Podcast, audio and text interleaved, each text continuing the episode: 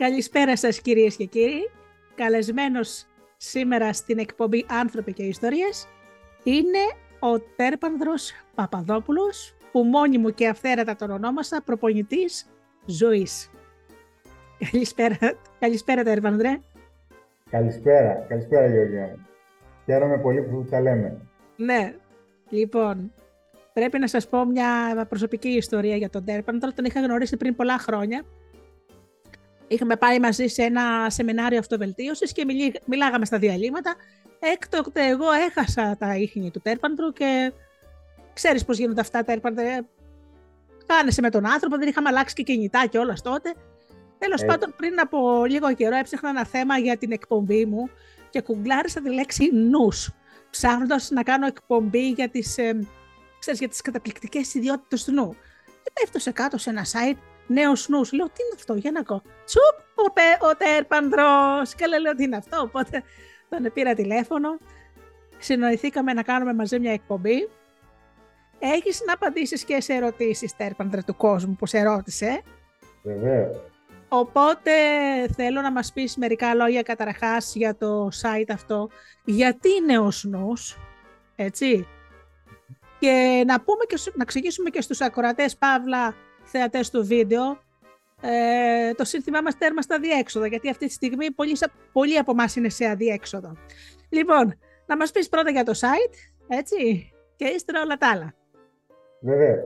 Καταρχήν, θέλω να σε ευχαριστήσω και για μένα ήταν ε, μια πολύ όμορφη στιγμή ε, η, η, τηλεφωνική μας επικοινωνία ώστε να μπορέσουμε να κάνουμε αυτή τη ε, συνεντευξη Ε, και βέβαια χάρηκα γιατί έχουμε πολλά κοινά ναι. Ε, όπως προέκυψε και μέσα από τις ε, συζητήσεις μας. Λοιπόν, ε, καταρχήν ασχολούμαι με πολλά πράγματα εδώ και χρόνια. Ξεκίνησα, εγώ έχω τελειώσει ΑΣΟΕ οικονομικά, ε, όμως από πάρα πολύ μικρή ηλικία ε, ασχολούμουν με αυτοβελτίωση, αυτογνωσία καταρχήν για μένα.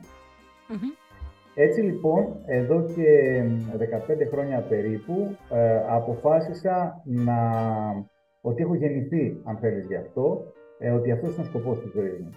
Έτσι προχώρησα ε, σε πιστοποιήσεις και όλα αυτά. Έχω κάνει έναν συνδυασμό ε, πραγμάτων. Ε, γιατί; γιατί θεωρώ ότι όλα ξεκινάνε από τον εγκέφαλο. Ε, πάντα κάνω έναν πρώτο διαχωρισμό. Λέω δηλαδή, μία από τις πρώτες κινήσεις που κάνω και με τους θεραπευόμενους είναι να τους λέω βγάλτε τον εγκέφαλό σας και κοιτάξτε το. Αυτό που βλέπετε εδώ, αυτό το περίγραμμα που μοιάζει σαν καρυδι και αυτά τα περιγράμματα που υπάρχει, υπάρχουν μέσα είναι συνάψεις.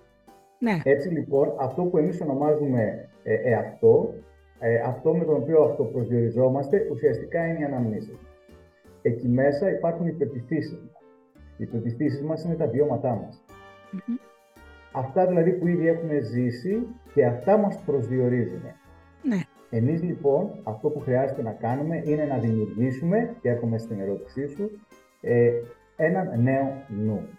Δηλαδή ερχόμαστε να ξαναγράψουμε από την αρχή αυτό που ακούμε συχνά, να μας λένε την ιστορία. Ότι εμείς χρειάζεται να γίνουμε ε, συγγραφείς της δικής μας ιστορίας. Όπως θα δούμε και στη συνέχεια, πολλές φορές προκύπτει από εκεί. Προκύπτει δηλαδή από αυτές τις εμπειρίες. Και μάλιστα λέω το εξής. Λέω ότι, ε, και σε ρωτάω και εσένα βεβαίως, εντάξει, είμαστε στο ίδιο ε, ναι. επίπεδο και, και σχέση, αλλά εάν αναλογήσω το εξής, ε, εάν ερχόταν κάποιος με έναν μαγικό τρόπο και σου έβγαζε τις αναμνήσεις που ήδη έχεις, όλες τις αρνητικές αναμνήσεις που δημιουργούν φοβίες και σου βάζαν στη θέση του ε, άλλες καινούργιες. Ναι. Οι οποίες να ήταν ενθαρρυντικές.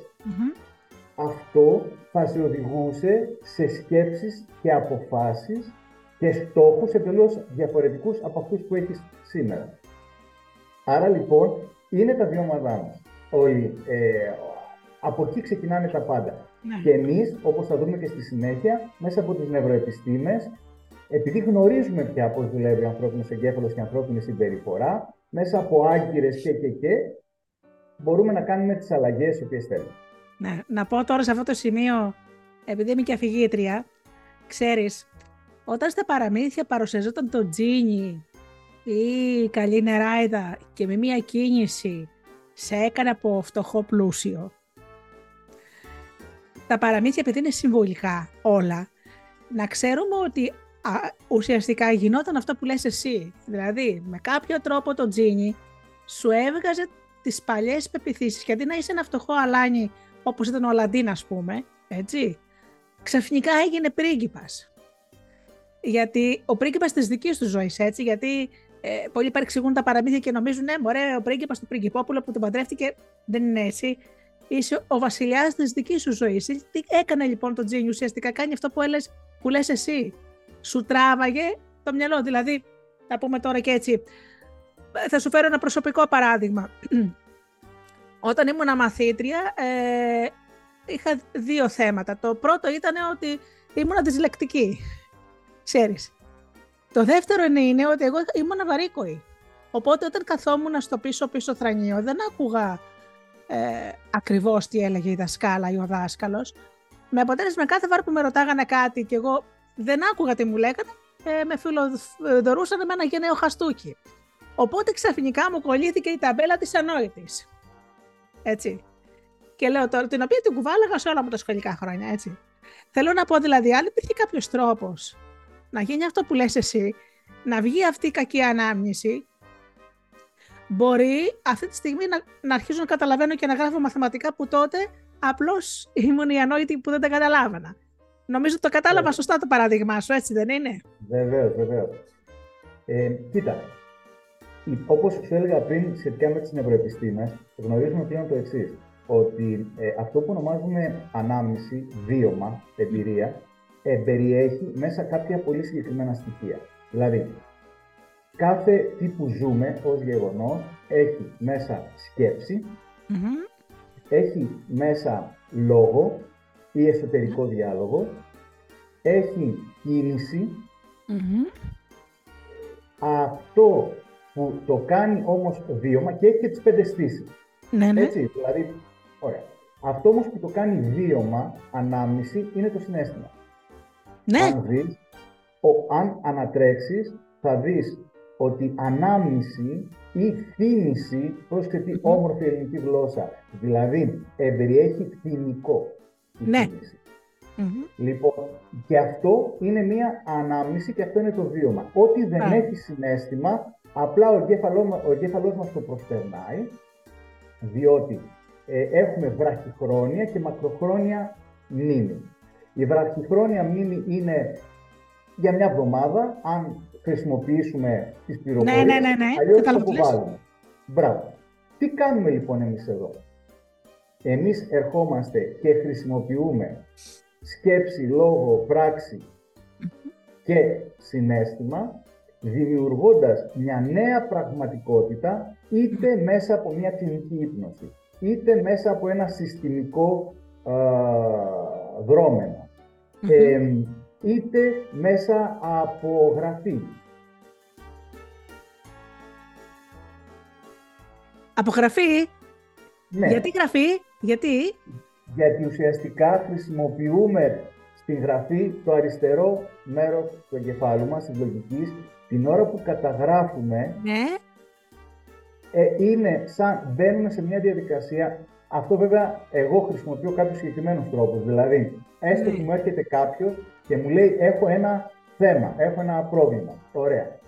Πάμε. Βάζουμε επικεφαλίδα και του λέω: Άσε όλο σου το είναι να γράψει χωρίς να μπεις καθόλου σε επίκριση αυτών που λες. Γιατί ναι. αυτό, Γεωργία μου, είναι ένα από τα μεγάλα μας θέματα. Δηλαδή, ζούμε σε μια κοινωνία όπου μας έχουν πει ότι χρειάζεται να συμπεριφερόμαστε με ένα συγκεκριμένο τρόπο και μπλοκάρουμε συναισθήματα ναι. και λόγια, εκφράσεις. Έτσι λοιπόν, ναι. μέσα μας κρατάμε πράγματα και δεν τα εκφράζουμε. Ωραία. Με αποτέλεσμα να μην περνάμε τις πληροφορίες που θέλουμε, αλλά από την άλλη να μην αφήνουμε τον εσωτερικό μας εαυτό να προβάλλει το θέμα. Είναι, ξέρεις, σαν να μιλάς με κάποιον και αυτός ο κάποιος να θες να τον βοηθήσεις, να θέλει να σου μιλήσει και να σου πει το πρόβλημά του, αλλά όλα αυτά τα μπλοκαρίσματα που έχει, να σου λέει μισόλογα, ε, να σου δικαιολογεί κάποια πράγματα. Ναι, ξέρεις, αισθάνεται ντροπή, αλλά εντάξει, ξέρεις, ε, δεν είναι και τόσο ντροπή. Ναι, ναι, ναι. ναι. Κατάλαβες, μπράβο.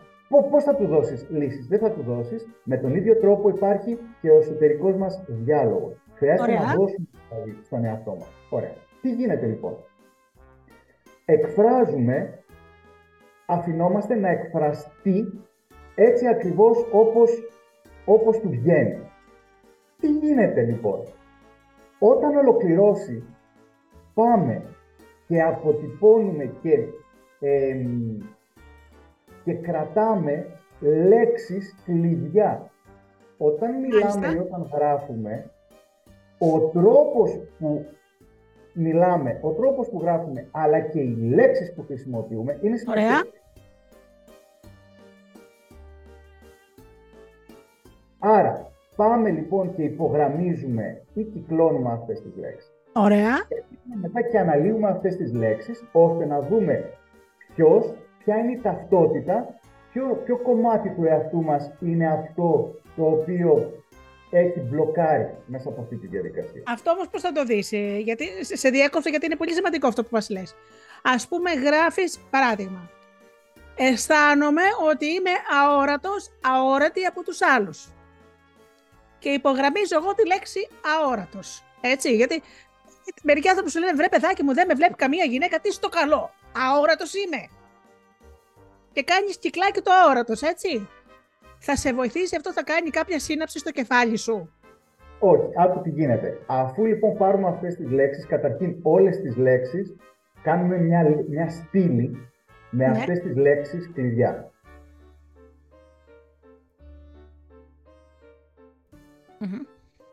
Και αναγνωρίζουμε, δίνουμε δηλαδή μια ταυτότητα, δηλαδή αυτός ο άνθρωπος κάνουμε αποταύτιση.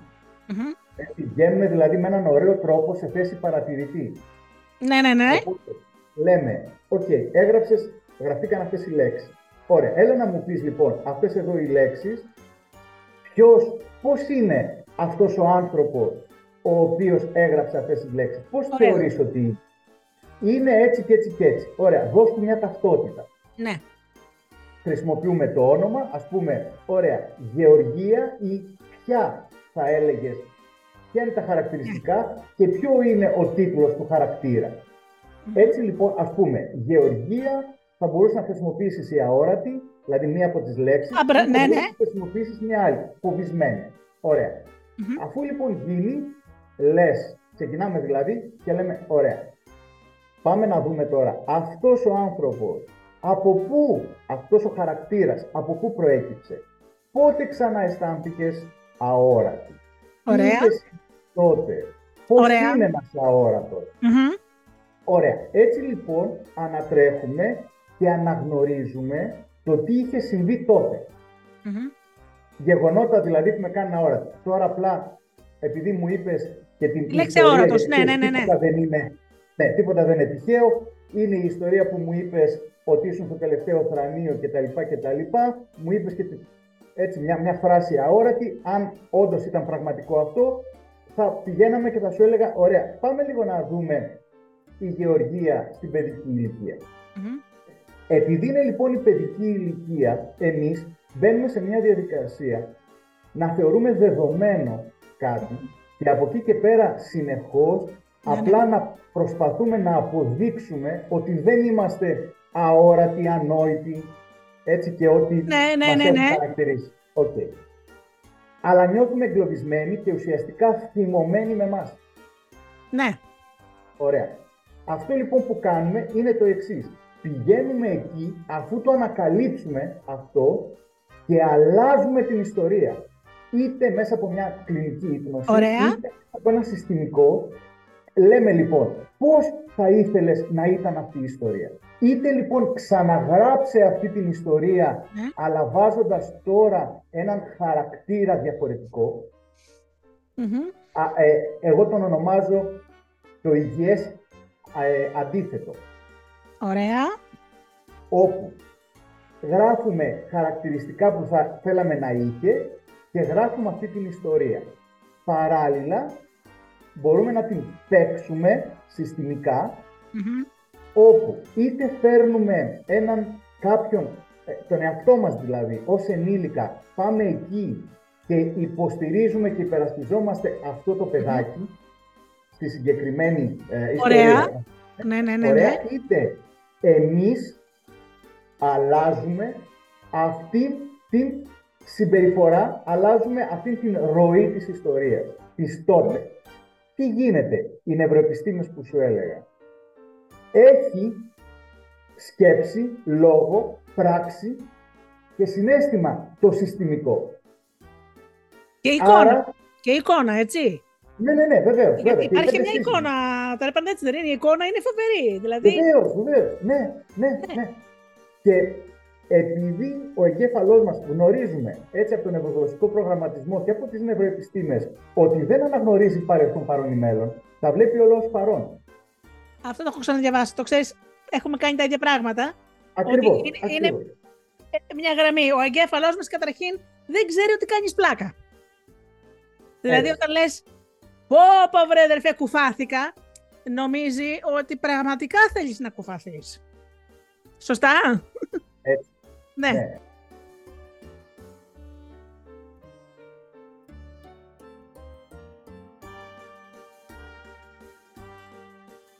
Δε, ναι, αυτό δεν καταλαβαίνει από πλάκα. Λοιπόν, ε, ε, ε, έτσι λοιπόν, ζώντας αυτή τη συγκεκριμένη ε, κατάσταση και αναβιώνοντάς την, επειδή έχει υπάρχει συνέστημα, τι συμβαίνει; Με ένα μαγικό τρόπο ο εγκέφαλός μας την αντιλαμβάνεται σαν εμπειρία. Ξαφνικά αποκτάει μια ανάμνηση ναι. και αρχίζει και πατάμε πάνω σε αυτή την ανάμνηση. Γιατί μέχρι εκείνη τη στιγμή η ανάμνησή μας ήταν η αρνητική. Άρα στη ζωή μας ανέτρεχε ο εγκέφαλός μας εκεί. Γιατί Ναι. δεν είχε κάτι άλλο να πιαστεί. Όταν όμως εμείς έρχο- έρθουμε και δημιουργήσουμε μια νέα ανάμνηση, ένα νέο θετικό βίωμα και τι κάνουμε μετά, και το ξέρεις πολύ καλά, αρχίζουμε και το πρημοδοτούμε. Το, Το επιδοτούμε. το κάνουμε έντονο, έντονο, έντονο, Μπράβο. έντονο. Μπράβο. Συ ότι αυτό αρχίζουμε και δίνουμε, έτσι, δίνω κάποιες, ε, κάποιες ασκήσεις, κάποιες εφαρμογές στην καθημερινότητα. Δηλαδή, ε, οραματίσου το, ε, ξαναγράψ' το, φτιάχνουμε μια φράση κλειδί, έτσι, ξέρω εγώ, που τη βγάζει ο καθένας. Λέω εγώ τώρα μια υποθετική. Μμμ. Ε, ε, είμαι, είμαι, έχω δικαίωμα στην ορατότητα.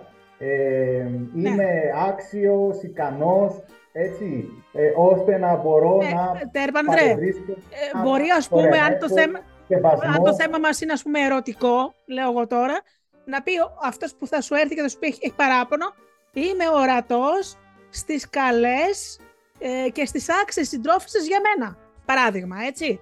Εγώ αυτά τα συνθηματάκια ξέρεις κάνω κάτι άλλο. Τα κολλάω στο ψυγείο, στο γραφείο, στον καθρέφτη. Οπότε τάκ, το πέ- πέφτει το μάθημα εκεί. Και τώρα θα σε, σε διακόπτω για το εξής. Κάνω και το άλλο τελετουργικό εγώ. Ξέρεις, ο εγκέφαλος λατρεύεται τις τελετουργίε.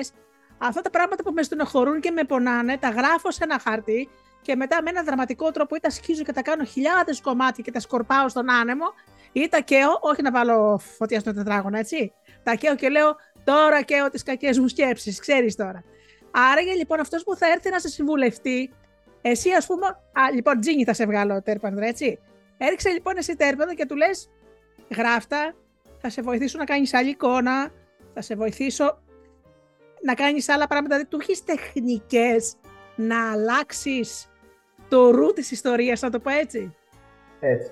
Ε, ε, Γεωργία, έχω περάσει μέσα στη διαδρομή μου από πάρα πολλούς δρόμους, από πάρα πολλές σχολές, πνευματικές, τέλος πάντων δεν θέλω να Ό,τι το να πω. είναι, ναι, ναι. Πίστεψέ με, αυτά τα οποία κάναμε με ένα μυστηριακό τρόπο, έτσι, αργότερα τα αναγνώρισα στον ευρωγνωστικό προγραμματισμό. Έτσι, όλα αυτά που λες με το κάψιμο και τα λοιπά, παραδείγματος χάρη, ήταν τελετουργίες ολόκληρες μυθικών δρόμων, το κάνεις, το και... Μα παιδί μου, εμείς, εμείς εκεί, γνωριστήκαμε, εκεί γνωριστήκαμε σε νευρογλωσσικό προγραμματισμό ε. σεμινάριο, εκεί γνωριστήκαμε εμείς οι δύο. Το, ε, εγώ το έκανα λοιπόν. για τα παραμύθια, γιατί ήθελα να γίνω καλύτερη αφηγήτρια, εσύ το έκανες για να... Ο καθένας τον ευρωγλωσσικό προγραμματισμό τον χρησιμοποιεί όπου θέλει. Είναι πολυεργαλείο, έτσι δεν είναι; Α, ναι. Κοίταξε, εγώ θεωρώ ότι ο νευρογλωσσικός προγραμματισμός είναι πραγματικά ένας, ε, ένας πολύ μεγάλος μυθικός δρόμος. Επειδή ασχολήθηκα και με την αρχαία Ελλάδα, αλλά και με διάφορα και πολύ σωστά. πνευματικά. Ωραία. Ε, πραγματικά πιστεύω ότι σήμερα ο νευρογλωσσικός προγραμματισμός είναι αυτό που κάποτε μας ήρθε ως πνευματικότητα. Ε, αν βέβαια συνδέσουμε και την κβαντική, γιατί εγώ ε, την, την ακολουθώ την κβαντική, την παρακολουθώ και την έχω εντάξει και οκ, θεωρώ ότι την έχω αναγνωρίσει σε θεωρητικό επίπεδο και σε πρακτικό επίπεδο, οπότε την ακολουθώ. Είναι, είναι, είναι μεγάλο άνοιγμα.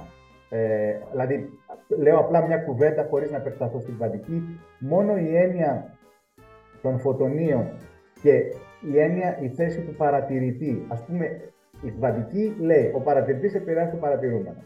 Ωραία. Γιατί, γιατί μπορεί να το κλειδώσει. Δεν θα επεκταθώ παραπάνω. Κοίταξε τώρα τι συμβαίνει. Μόνο και μόνο αυτό αν πάρουμε, που είναι αποδεδειγμένο, έτσι, με τις δύο σχισμές κτλ. κτλ. Όποιος θέλει μπορεί να μπει να το δει. Ε, αυτό λοιπόν τι σημαίνει; Ότι κλειδώνουμε τις πραγματικότητές μας, είναι το νούμερο ένα. Δύο, κλειδώνουμε τους συνανθρώπους μας. Τι εννοώ; Όταν εγώ μέσα μου, κοίταξε πώς έρχεται να δέσει με ψυχολογία ε, ναι, και ναι, ναι, ναι. με οτιδήποτε. Όταν εγώ έχω κλειδώσει μέσα μου ότι η γεωργία είναι πονηρή, ναι. ο τρόπος μου με τον οποίο θα της μιλήσω, ο τρόπος που την παρακολουθώ ως παρατηρητής κλειδώνει αυτήν την κουβαντική πιθανότητα της γεωργίας, η οποία η γεωργία είναι άπειρα πράγματα.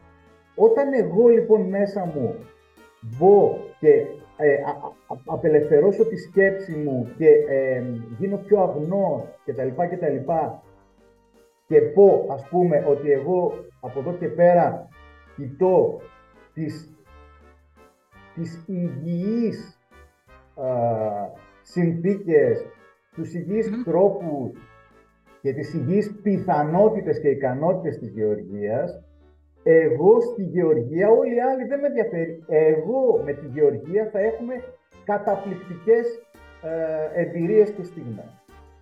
Δηλαδή, ας πούμε, αυτό λειτουργεί και σε ένα ζευγάρι, τέρ παντρέ. Δηλαδή, πες, ας πούμε ότι είμαστε, είμαι, είμαι παντρεμένη με έναν άντρα και εγώ, ας πούμε, ε, επικεντρώνομαι συνεχώς στο γεγονός, παράδειγμα τώρα σου λέω, ότι δεν με βοηθάει στις δουλειές. Και κάθε μέρα σκοτωνόμαστε. Σκοτωνόμαστε όμως. Όμως, δεν σκέφτομαι ε, για ποιο λόγο ερωτεύτηκα αυτόν τον άντρα; Μπορεί λόγω χάρη να είναι αστείος, έτσι; Ε, μπορεί να με υποστηρίζει σε άλλα θέματα στη ζωή. Δηλαδή, ε, όταν χρειάστηκε κάτι με... και ξαφνικά επικεντρώνομαι στο ότι είναι τεμπέλης και δεν με βοηθάει στο σπίτι και κάθε μέρα γίνεται καυγάστερ, πανδρέ, έτσι; Τώρα εσύ μου λες ότι με αυτό το πράγμα μπορεί ξαφνικά να βγάλω από τη μέση αυτό και να αρχίζω να επικεντρώνομαι και στα άλλα πράγματα. Και ξέρεις κάτι, έχω και μία εντύπωση ότι όταν εγώ επικεντρωθώ στις καλές πλευρές του συντρόφου μου, ξαφνικά το γεγονός ότι δεν με βοηθάει στις δουλειές μπορεί να αλλάξει από μόνος του. Αυτή την αίσθηση έχω. Είναι, ισχύει. Ε, θα σου πω, ε, χρησιμοποιώ πάντα ένα παράδειγμα ε, από το οικογενειακό ε, έτσι, υπόβαθρο, το οποίο, κοίταξε, είναι κάποιος ο οποίος είναι πάρα πολύ ζηλιάρης. Ναι. Αχ, αλλά... το παράδειγμα, είναι κάποιος που είναι ζηλιάρης. Ε, δεν αντέχετε, τέρπαντρε αυτό δεν αντέχετε όμως. Ναι, δεν αντέχετε. Τι γίνεται λοιπόν, πηγαίνει και συνεχώς είναι αρνητικός με τη γυναίκα του ε, ή το αντίθετο, έτσι, αλλά ας το πάρουμε τώρα ως παράδειγμα. Είναι λοιπόν με την ε, γυναίκα του αρνητικός, πάει κάπου η γυναίκα του, η γυναίκα τι είναι αυτό που κάνεις, τι, και είναι πάρα πολύ ζηλιάρης, φτιάχνει δηλαδή συνθήκες υπερβολικές.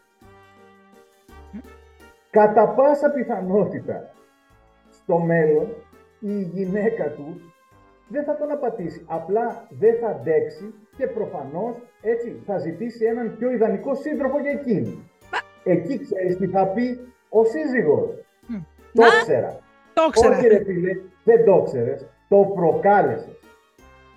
Αχ, Τερπανδρέ μου, πόσο με ησυχάζεις με αυτά που λες. Είναι αυτό που είχα ακούσει κάποια στιγμή όταν ένας άντρας είναι έτσι. αυτό είναι λιγάκι αστείο, αλλά θα, θα σου το πω το έχω σε άλλο σεμινάριο. Και την αδελφή της Παναγίας να, να την παντρευτείς, θα τη σκάσεις τη γυναίκα τόσο πολύ, που στο τέλος θα βρει άλλον για να σου πει «Να, είδες, είχα δίκιο». Κοίταξε όμως τώρα, για, για να δούμε, για να Ναι. πάμε λίγο και, και πιο βαθιά μέσα σε όλα αυτά. Ναι. Κοίταξε λοιπόν. Αυτός ο άνθρωπος, για ποιο λόγο είναι ζηλιάρης; Ας το πάρουμε σαν παράδειγμα. Αυτός ο άνθρωπος είναι ζηλιάρης διότι είτε είχε μία η πρώτη του εμπειρία, Αγάπη. Ναι, μπράβο, ήταν αρνητική ή στον κύκλο του, σαν το οικογενειακό του ε, δεδομένο, έτσι, σύστημα, όταν ήταν μικρός, προέκυψε κάτι παρόμοιο, το πήρε. Και αυτό το διαιώνισε. Γιατί; Έχουμε μεγαλώσει, ε, Γεωργία μου, και χρειάζεται να τα αλλάξουμε αυτό, με την έννοια ότι κινδυνεύουμε και ότι ζούμε Ναι. σε μια ζούγκλα. Έτσι λοιπόν, όλη μας η ζωή είναι στο να αποφύγουμε τους κινδύνους. Είμαστε συνεχώς, ναι, ναι, ναι. μπράβο, και λειτουργούμε με αυτό που αποκαλούμε επιδιωτή. Έτσι, δηλαδή αυτόν έναν χαρακτήρα που έχουμε δημιουργήσει σαν παιδιά, για να μπορούμε να, να, να μας σώζει από καταστάσεις. Έτσι Ναι, λοιπόν, Όχι ότι δεν υπάρχουν κίνδυνοι όμως, Τερπανδρέ, να εξηγούμεθα, έτσι. ναι, δηλαδή, ας πούμε, υπάρχουν, Ε, δεν μπορεί να, Υπάρχουν. να μην πεις στο παιδάκι σου, ξέρει, σε παρακαλώ πολύ, δεν θα μιλάς σε αγνώστους ή να σου πει ο άλλος θα σου δώσω μια σοκολάτα και να τον ακολουθήσεις. Ε, φαντάζομαι δεν εννοούμε αυτό. Ε, ε, ε, Όχι. δεν, δεν εννοούμε να μην το φοβίζεις το παιδί. Έτσι δεν είναι; Ναι, θα σου πω. Ε, Πολύ ωραίο αυτό και σε ευχαριστώ. Γιατί μου δίνεις ε, τη δυνατότητα. Λοιπόν, κοίταξε. Εγώ λειτουργώ με έναν τρόπο ε, που περιλαμβάνει, γιατί ό- όπως τα είδες και στο site, στο Νέος Νους, Ναι, το είδα, είναι Ε, πολύ καταπληκτικό. ναι. ασχολούμαι ναι, και με παιδιά, εφήβους και, και, και με γονείς και όλο, όλο, δηλαδή, όλο αυτό το φάσμα. Τι γίνεται; Χρειάζεται να δημιουργήσουμε ιδανικά πρότυπα. Μμμ. Δηλαδή, αυτό το οποίο είχαν και οι αρχαίοι Έλληνες. Δεν, οι αρχαίοι Έλληνες, ας πούμε, δεν λειτουργούσαν με φόβο. Δεν, Λειτουργούσαν με πρότυπα. Δεν λειτουργούσαν με Είναι αυτό. φόβο. Αν εγώ έχω... Συγγνώμη. Δεν λειτουργούσαν με φόβο. Ναι, ναι, δεν λειτουργούσαν με φόβο. Λειτουργούσαν με θετικά πρότυπα. Δηλαδή, δημιουργούσαν τα λεγόμενα αρχέτυπα. Έτσι, μέσα από μύθους κτλ. κτλ. Σωστά. Μύθεους, ωραία. Αυτό τι ήταν; Ήταν ένας, ένα, ένα, ένα παράδειγμα το οποίο το αφομοίωναν οι αρχαίοι Έλληνες και πάνω σε αυτό φτιάχνανε τη ζωή τους ώστε οτιδήποτε δεν ήταν το πρότυπο απλά δεν το ακολουθούσαν. Εμείς δουλεύουμε και κοίταξε, κατά σύμπτωση κρατάω κάτι μαύρο, οπότε θα το κρατήσω ως μαύρο. Εμείς, η δική μας κοινωνία λέει, η κοινωνία είναι μαύρη και να αποφεύγει συνεχώς. Ναι. Κοίταξε πόσο διαφορετικό είναι, κοίτα πόσο φωτεινό είναι το χέρι μου, εντός εισαγωγικών. Ωραία. Και πόσο μαύρο είναι αυτό. Άρα, δημιουργούμε το ιδανικό πρότυπο. Δίνουμε στα παιδιά μας πώς χρειάζεται να είναι η κοινωνία, πώς χρειάζεται να είναι οι συνάνθρωποι μας, πώς χρειάζεται να είμαστε εμείς σε σχέση με τον εαυτό μας και την κοινωνία. Οτιδήποτε αυτόματα, οτιδήποτε δεν ανήκει εδώ, εκ των πραγμάτων το αποφεύγουμε. Μμμ. Δεν χρειάζεται να το φοβήσουμε το παιδί, ούτε εμείς χρειάζεται να φοβόμαστε.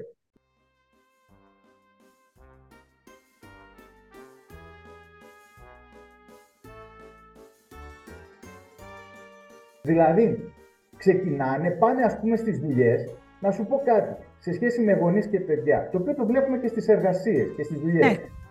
Πάνε και στις, στις, στις εργασίες που, που ο καθένας που, στις δουλειές, σε πάση περιπτώσει, λέω πάντα εργασία γιατί η δουλειά είναι η δουλεία με Είναι με δουλεία, αναγνώριση. ναι. ναι.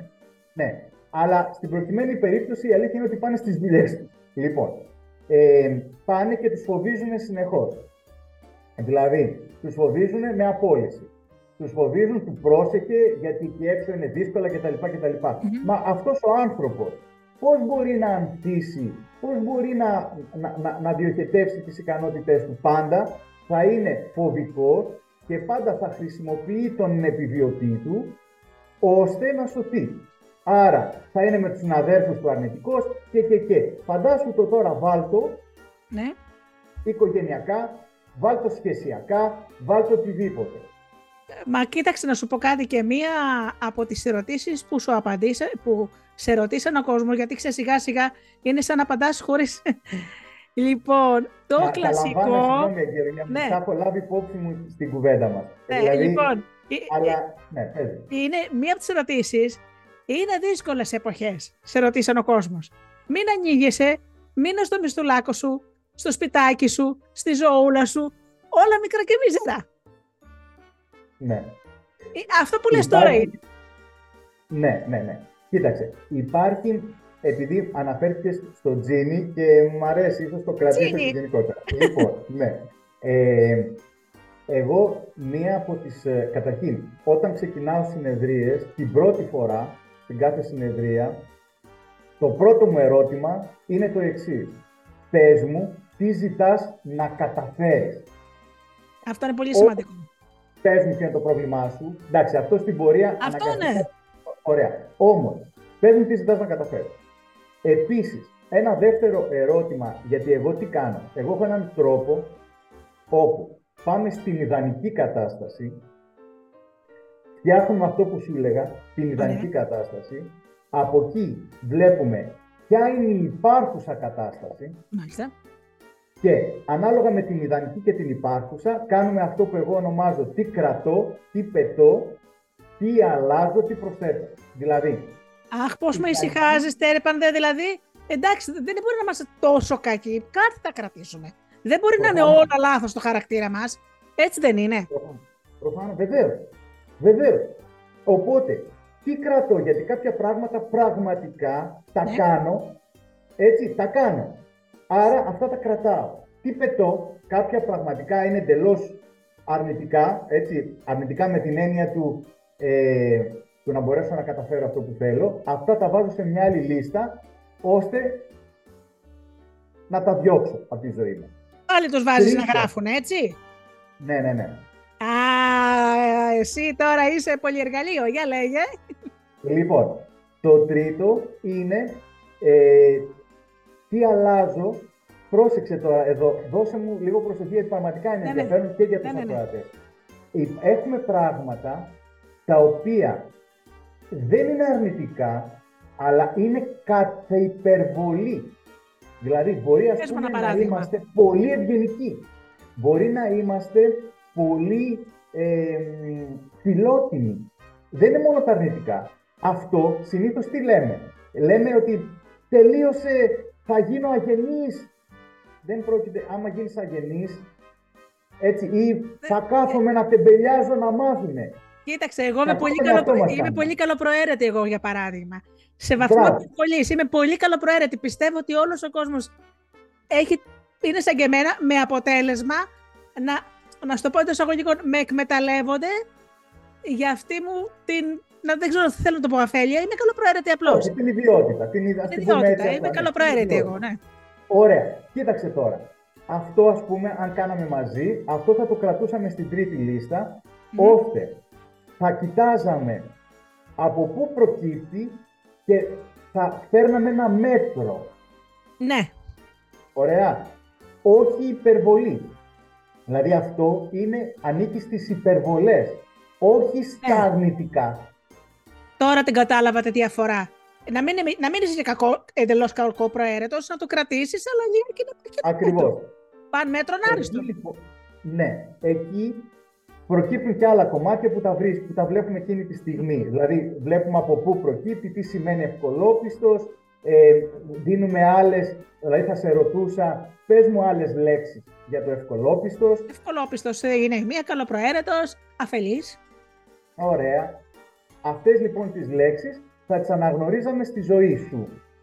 Ωραία. Γιατί είναι ρόλοι. Ε, και το τέταρτο, αφού κάναμε αυτά, θα ήταν τι θα προσθέσουμε. Δηλαδή, στο ιδανικό υπάρχουν κάποια τα οποία δεν τα είπαμε μέχρι τώρα. Αυτά λοιπόν θα κάναμε μια ξεχωριστή λίστα. Τι θα προσθέσω. Και εκεί μπαίνουμε σε μια διαδικασία να ρωτήσουμε, OK, από πού μπορώ να τα βρω, πώς μπορώ να τα βρω κτλ. κτλ. Ξέρεις τι γίνεται Γεωργία μου, ξέρεις τι μας λείπει; Ναι, ναι. Η τακτοποίηση μας λείπει. Να σου κάνω ένα ερώτημα, το οποίο έτσι θέτω και στα σεμινάρια μου και στις ε, συνεδρίες μου. Ε, ας υποθέσουμε ότι έχεις μία ντουλάπα ναι. η οποία είναι πραγματικά όλα αυτά τα χρόνια είναι έτσι μέσα. Ωραία, δεν τα έχεις βάλει όλα. Και κάποια στιγμή ζητάς να τα τακτοποιήσεις. Εντάξει, από τι θα ξεκινήσεις; Δηλαδή, κοίταξε, στη συντουλάπα όμως εγώ έχω βάλει και τα παράδεκτά μου. Γιατί κοίταξε να δεις, δεν είμαστε όλοι άγγελοι. Έχουμε κάνει και, πώς θα το πω, άσχημα πράγματα. Ο καθένας με την εννιά του, γιατί για μένα μπορεί να είναι άσχημο πράγμα, ας πούμε, το ότι έσπρωξα κάποιον ε, βία για να περάσω, λέω, ο άλλος είναι να κλέψει. Ναι, ναι, έχουμε τους περιορισμούς μας. Ε, δηλαδή, θέλω να σου πω στην τουλάπα αυτή που μου έκανες τώρα εικόνα, στην τουλάπα υπάρχει πάντα ένας σκελετός που λέγανε και στα, ε, στα μυθιστορήματα μυστηρίου. Ο, ο σκελετός στην τουλάπα. Λοιπόν, ο σκελετός μπορεί να είναι, δεν μπορεί να είναι μόνο άσχημες αναμνήσει, είναι και πράγματα, ας το πούμε, παράδεκτα που έχουμε κάνει εμείς οι ίδιοι. Και λες, ναι, κοίταξε, το ξέρω ότι το έκανα κακό, αλλά το κρύβω και στην τουλάπα μέσα για να μην το βλέπω, να μην υπάρχει. Όμω πάντα υπάρχει τέρπαντα και μόλις ανοίξει την τουλάπα αυτά που θα χεθούν προς τα έξω. Πάντα έτσι γίνεται. Ναι. Έτσι δεν είναι; Ναι, έτσι. Άρα από τι θα ξεκινούσε; Για να, για να κάνεις την τουλάπα σου, ε, δηλαδή έχεις μέσα πολλά πράγματα, δηλαδή ανοίγεις την τουλάπα να πάρεις κάτι και πέφτουν, ξέρεις, την ξανακλίνεις ναι, ναι. Κάποια στιγμή λοιπόν λες, δεν γίνεται ρε παιδί μου, πρέπει να τακτοποιήσω την τουλάπα μου. Πώς, ποιο είναι το πρώτο σου βήμα; Ποιο θα ήταν το πρώτο σου βήμα; Εγώ πάντως όταν φτιάχνω τις ντουλάπες στο σπίτι τις αδειάζω.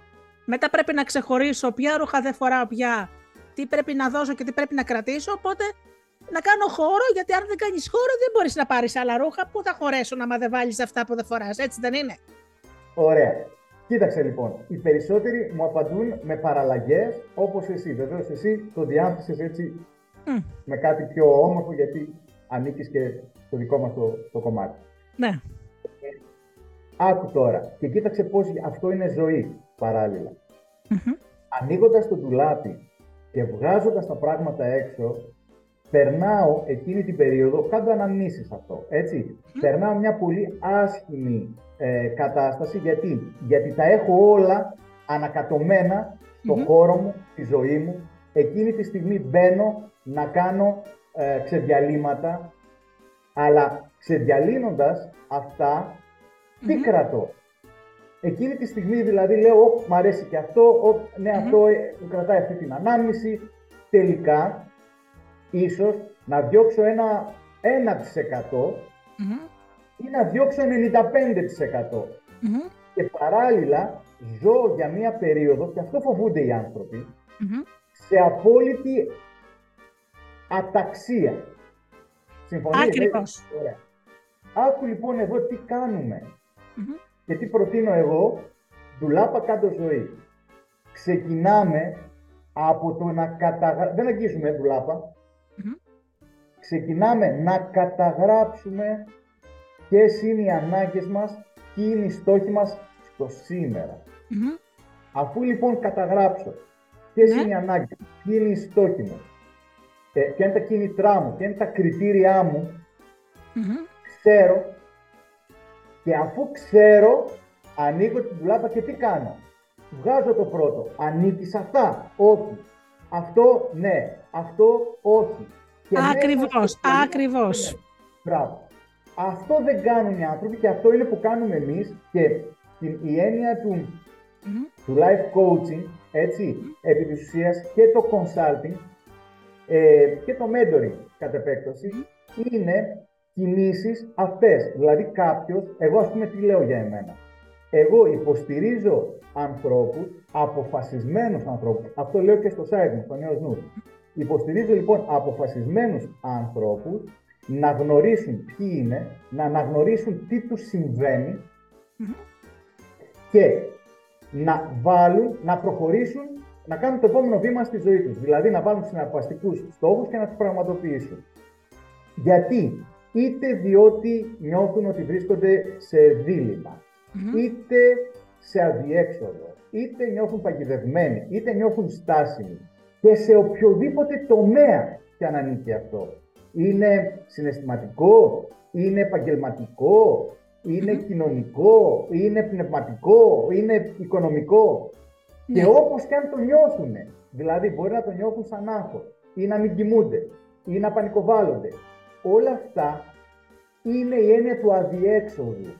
Και εδώ θέλω να, να, σου δώσω μια έμφαση γιατί είναι πραγματικά όλη η φιλοσοφία μου είναι Δηλαδή, εξάλλου αυτός θα έλεγα ότι είναι και ο τίτλος. Δηλαδή, και στο site μου, το, το είδες, λέει, είσαι σε αδιέξοδο, έλα μαζί να βρούμε Γιατί τα πάντα είναι αδιέξοδο. Ξέρεις για την αδιέξοδο και μπαίνουμε τώρα στο λύσεις στο αδιεξοδο Ωραία, σαν, ε, σαν μια συνέχεια. Ναι, ναι, ναι. Εδώ λοιπόν τι γίνεται, τι συμβαινει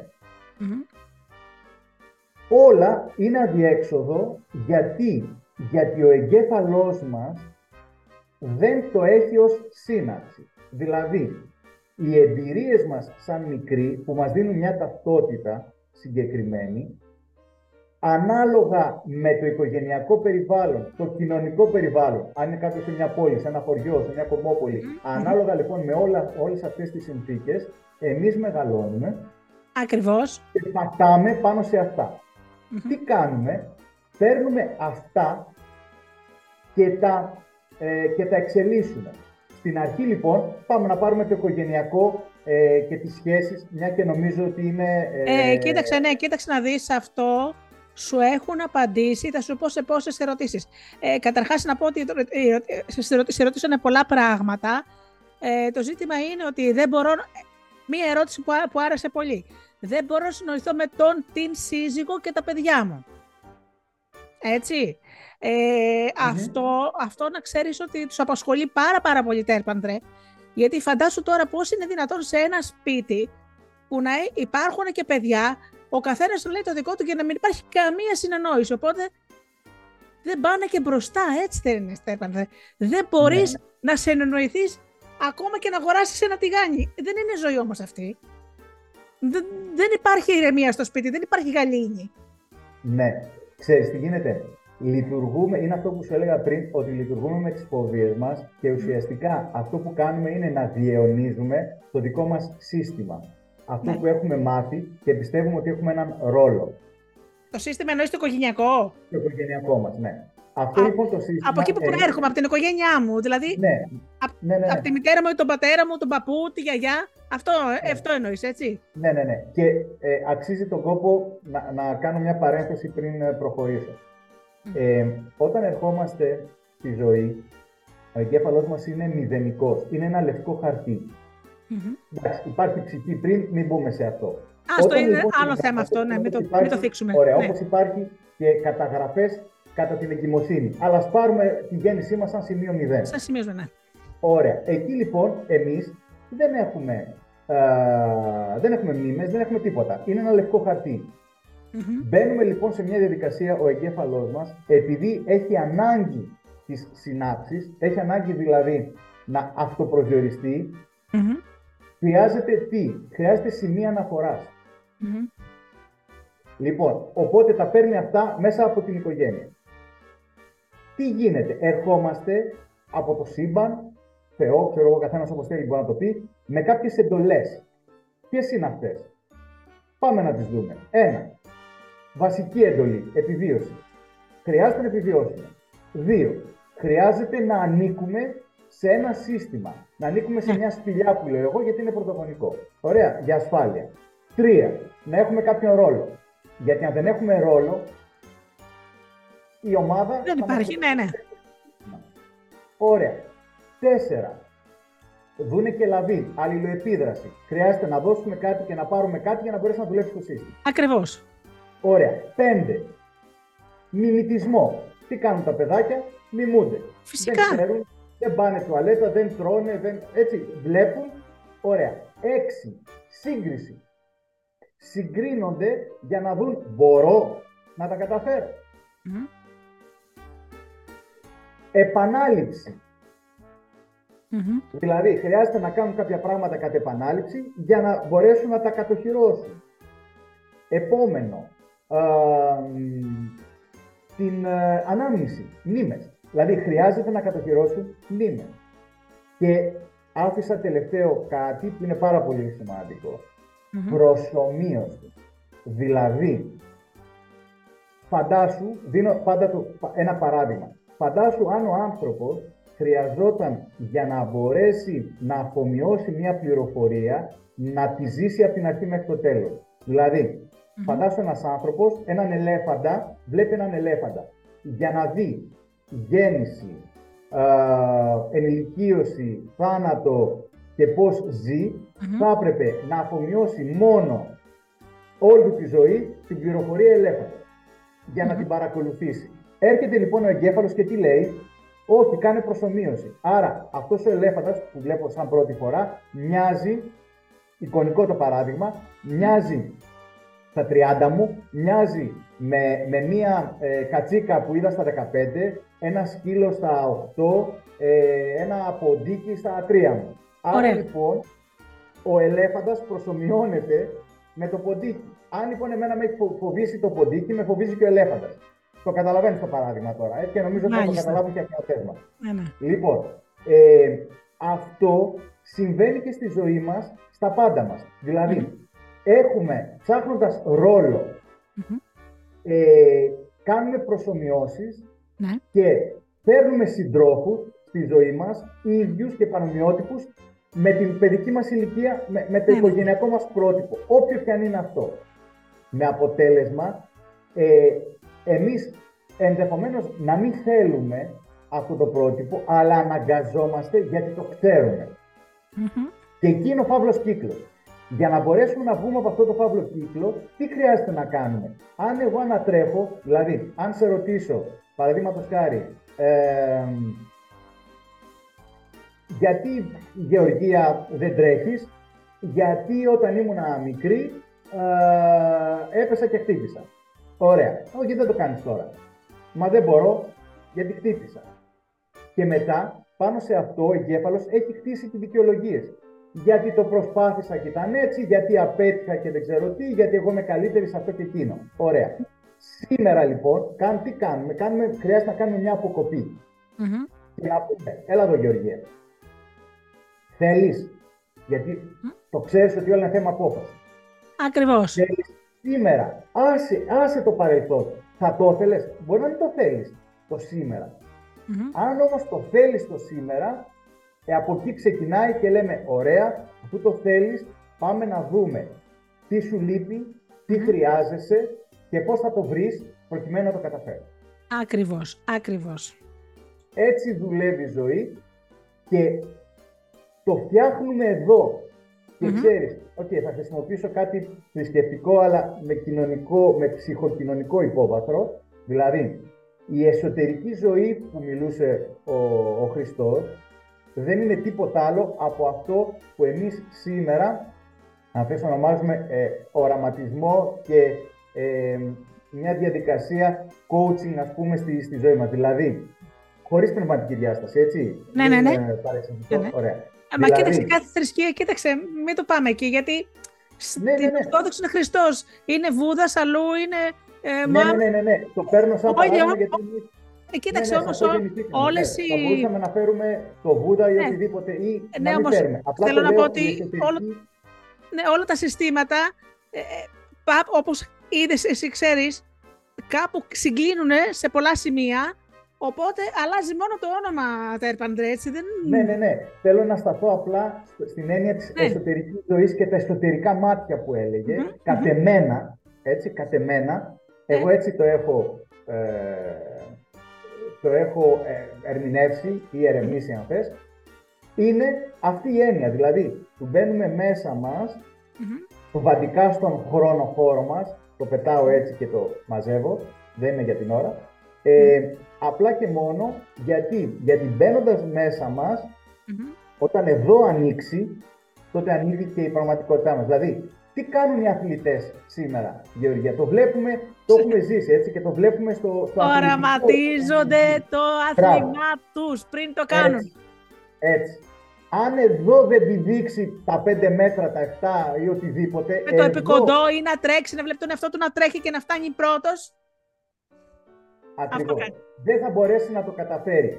Γιατί, γιατί το ξέρουμε από τις νευροεπιστήμες ότι εδώ μέσα στο θάλαμο δημιουργείται η εικόνα και μετά αυτή η εικόνα και η απόφαση του αποτελέσματος της εικόνας διοχετεύεται ως μήνυμα στο νευρικό μας σύστημα προκειμένου να πράξουμε και να κάνουμε την κίνηση. Άρα, ναι. εδώ χρειάζεται ξεμπλοκάρισμα.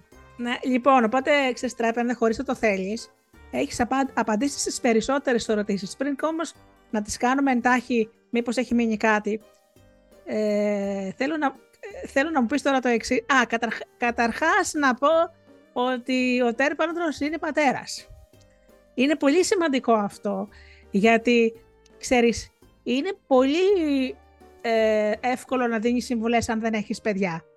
Αν έχεις παιδιά όμως και τους λες ξέρεις κάτι και εγώ έχω κόρη, έχω γιο, έχω παιδιά, ο άλλος θα πει Α, άρα και αντιμετωπίζει τα ίδια που έχω αντιμετωπίσει κι εγώ. Να πω λοιπόν ότι είσαι πατέρας.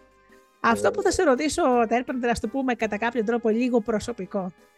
Θέλω να σε ρωτήσω για να φτάσεις σε αυτή τη στιγμή να βοηθάς ανθρώπους. Πόσες φορές έχεις σπάσει τα μούτρα σου και έχεις πονέσει για να το κάνεις αυτό; Προφανώς, προφανώς, προφανώς αρκετές φορές. Και ξέρεις τι, απλά επειδή κάποια στιγμή ε, βαρέθηκα, δηλαδή ε, πιστεύω ότι η παλιά ενέργεια, να το πω έτσι, η έννοια του πονώ και μαθαίνω. Ναι. Ε, σήμερα περνάμε σιγά σιγά στην έννοια του πάω στο πρότυπο που σου έλεγα και λέω τι ζητώ. Ωραία, δηλαδή, επειδή το ανέφερες, με την κόρη μου, έτσι. Προφανώς στην εφηβεία της είχαμε θέματα. Ε, βέβαια. Μπήκα λοιπόν, μπράβο, και είχαμε συγκρούσεις. Μπήκα λοιπόν σε μια διαδικασία γιατί με, με παρεσερνε αυτή η ιστορία και ο επιβιωτής μου, ωραία, με οδηγούσε πολλές φορές να είμαι απότομος ή, ή, γιατί. Γιατί έκανα εκπροσωπήσεις. Πολύ μεγάλη αυτή. Ωραία, δηλαδή δεν έβλεπα την κόρη μου, έβλεπα τα δικά μου περιστατικά του παρελθόντος. Ναι, ναι, καταλαβαίνω. Είναι πολύ φυσικό. Είναι πολύ φυσικό, πίστεψέ με, ναι, ναι. ναι, ναι. Ωραία. Τι έκανα λοιπόν, μπήκα σε μια διαδικασία και δημιούργησα μέσα μου πώς είναι ένα πρότυπο πατέρα-κόρη. Mm-hmm. Επίσης, αναγνώρισα, πήρα κομμάτι από το πώς εγώ ως παιδί θα ήθελα να μου συμπεριφέρονται. Έτσι λοιπόν ήρθα και το ενέταξα σε αυτόν τον οραματισμό μου, που δεν ήταν ένα μιας μέρας, έτσι, δηλαδή σε αυτόν τον προγραμματισμό μου, για να δώσω έτσι μια, μια έκφραση. Αυτό καλά έκανες και το τόνισες, γιατί ξέρετε, μαγικές συνταγές δεν υπάρχουν. Άμα ήταν, θα πήγαινα στο γυμναστήριο μία μέρα και θα γινόμουν ξέρω, ο άγγελος του Τσάρλι, ξέρεις τώρα. Έτσι, έτσι, ε, θέλει και αυτό το χρόνο του. Έτσι. Λοιπόν, οπότε, Προγραμμα, προγραμμάτισα τον εαυτό μου, δημιούργησα δηλαδή αυτό το πρότυπο, προγραμμάτισα τον εαυτό μου και αναγνώρισα τι είναι αυτά που ήθελα να αλλάξω. Και μπήκα σε μια διαδικασία σιγά να, να τα εκφράζω, να τα εκδηλώνω, να κάνω διορθώσεις, ωραία, να επαναπρογραμματίζομαι κτλ. ώστε να φτάσω σε μια στιγμή, πραγματικά σήμερα, η, η κόρη μου είναι 21, να έχω μια εξαιρετική σχέση με να την σου ζήσει. αλληλοσεβασμού. Και ξέρεις, οι κόρες έχουν τεράστια αγάπη στον μπαμπά. Αυτό είναι, ξέρεις. Ε, εμένα ναι, ο πατέρας μου ήταν ο μεντοράς μου. Λοιπόν, ε, τώρα θα ήθελα, Τέρπαντε, να κάνουμε, ξέρεις, τις ερωτήσεις, αν και τις έχεις απαντήσει, αλλά να κάνουμε ένα πέρασμα. Ε, με, με συντριπτική πλειοψηφία, λοιπόν, ε, σε ρωτήσανε οι άντρες και οι γυναίκες έχουν χαλάσει σήμερα. Οπότε το απάντησες, τι εικόνα έχεις; Ε, γιατί πόσες φορές το έχει ακούσει; Χαλάσανε γυναίκες σήμερα. Α, χαλάσανε άντρες σήμερα. Δεν είναι Ναι. έτσι, έτσι δεν είναι. Όχι. Ε, καταρχήν, χρειάζεται να μπούμε σε μια δικασία να δούμε τι εννοούμε χάλασε.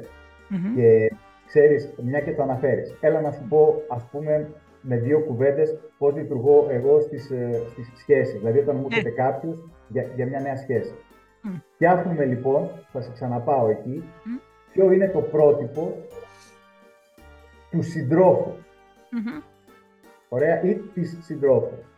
Δηλαδή, τι είναι αυτά που εγώ θέλω; Και μάλιστα κάνω μία ερώτηση, το Τζίμι, έτσι. Η ερώτηση λοιπόν του Τζίμι ε, είναι το εξής. Μμμ. Θέλω να μου πεις, αν τα είχες όλα,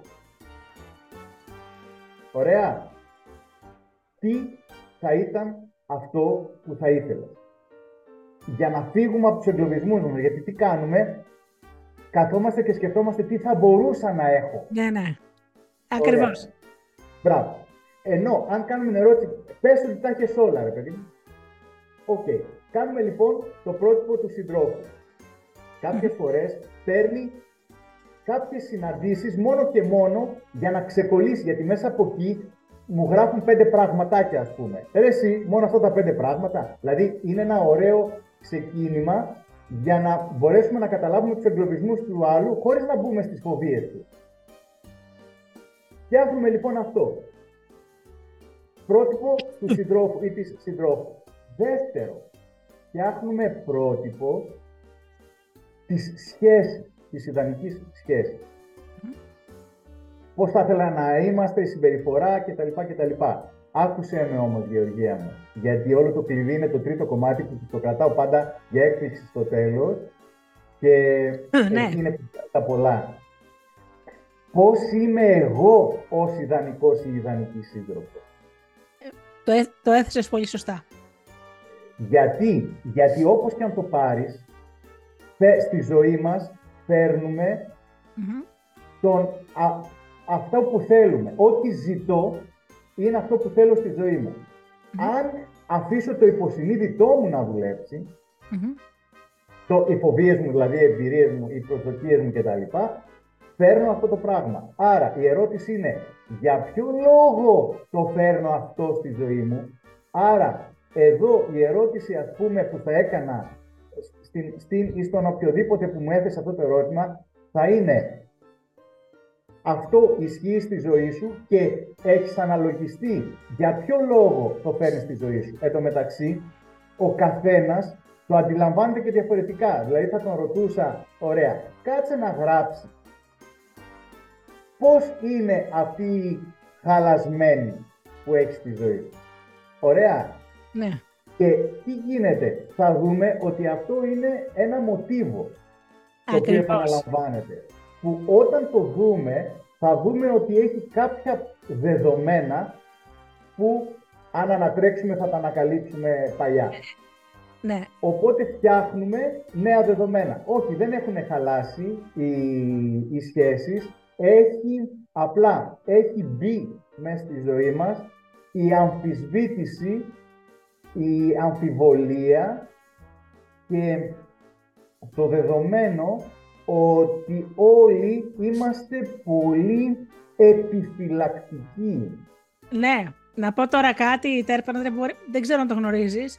Ε, υπάρχει ένα παλιό λαϊκό τραγούδι, πολύ παλιό λαϊκό τραγούδι, που έλεγε ε, ήμουν παιδί και είχα ψηλά στο μυαλό μου μια αγάπη ταινή και λέει σε ένα σημείο. Ήταν τόσο αγνή, ζούσε μόνο για μένα και ούτε ένα ψέμα δεν μου είχε πει. Αυτό που περιγράφει το τραπανδρέ μου είναι σκυλίτσα. Άμα πάρεις μια σκυλίτσα στο σπίτι, αυτό θα κάνει.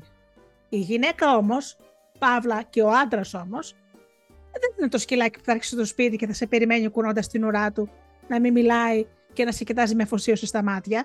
Οι άνθρωποι λοιπόν, α, α, έρχονται μέρες που δεν είμαστε καλά, που θα ξεσπάσω πάνω σου γιατί έχω τα νεύρα μου από τη δουλειά μου, από το διευθυντή μου, επειδή μου δεν μου πήγε καλά το μαγαζί. Υπάρχουν μέρες που θα μισήσει ο ένας τον άλλον και θα θέλουμε να είμαστε 100.000 χιλιόμετρα μακριά. Οι σχέσεις δεν είναι έτσι όπως τις περιγράφουν. Ούτε ψέμα δεν μου είχε πει, ζούσε μόνο για μένα.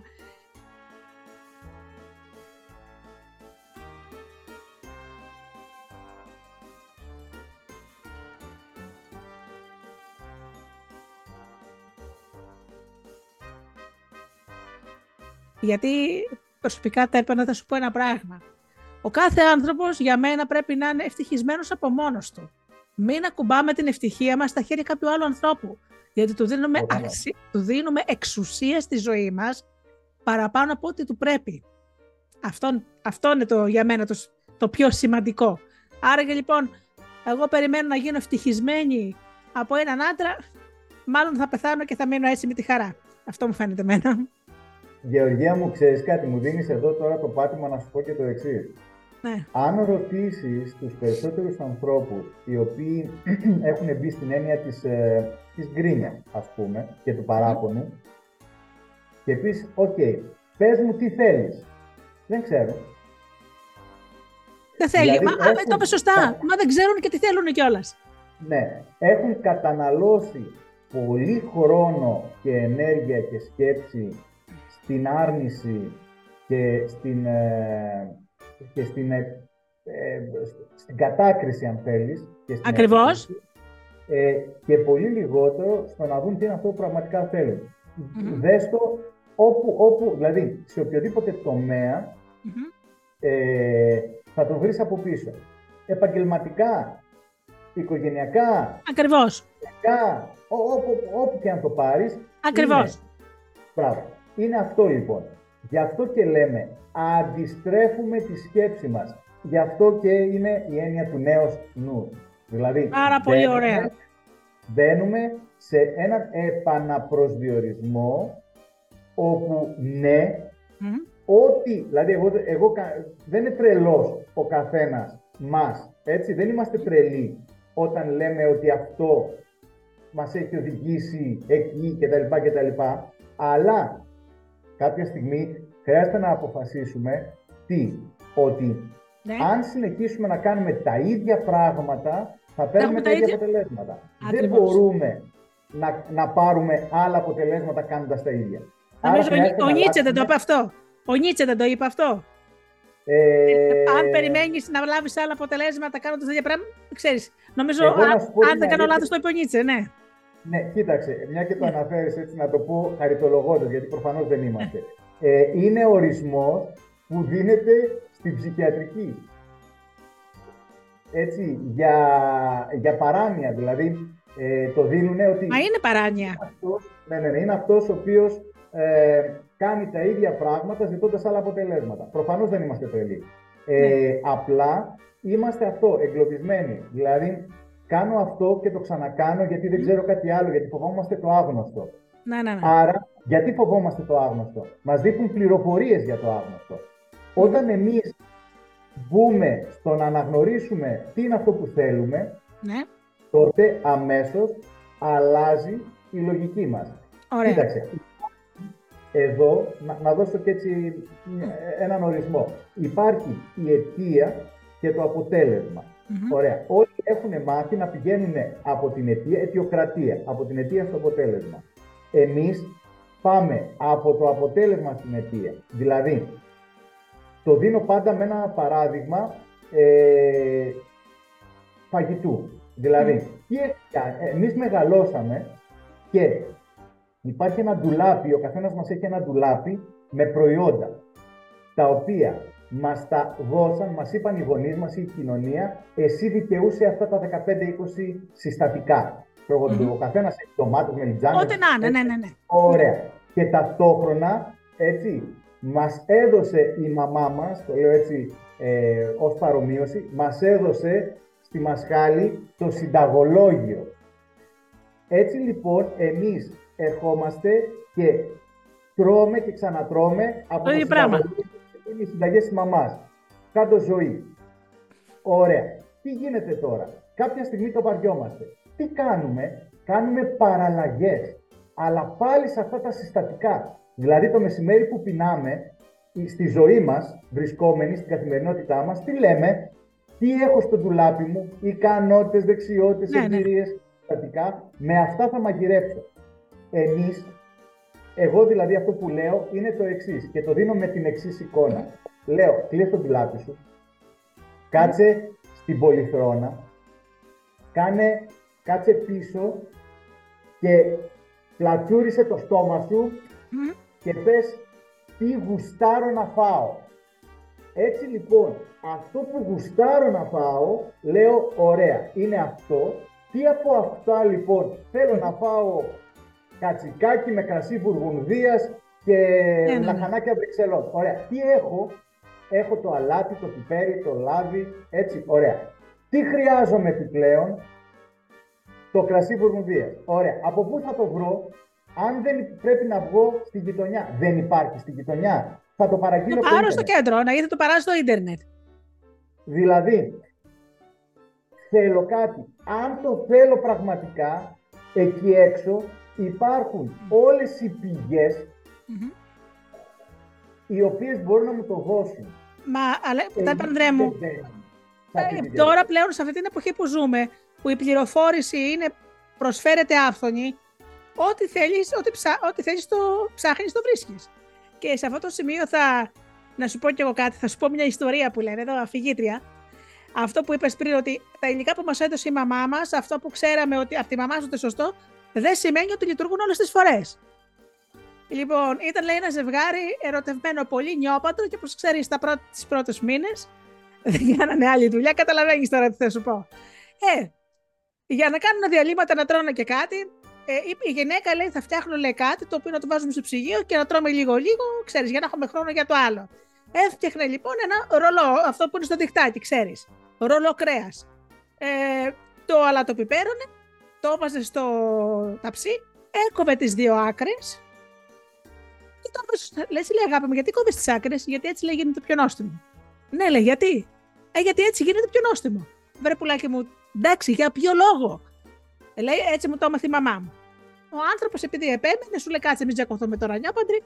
Μια μέρα πάνε στην πεθερά, λέει, βρε μαμά, λέει, το ρολό, λέει, ας πούμε, το κόβεις στι δύο άκρες. Φυσικά, λέει, γιατί γίνεται έτσι πιο νόστιμο. Γιατί βρε μαμά, Ε, γιατί έτσι γίνεται; Ο άνθρωπος κόντευε να σκάσει. Πες μου γιατί επιμέ, επέμενε. Πες μου γιατί γίνεται πιο νόστιμο από το να αφήσεις ολόκληρο.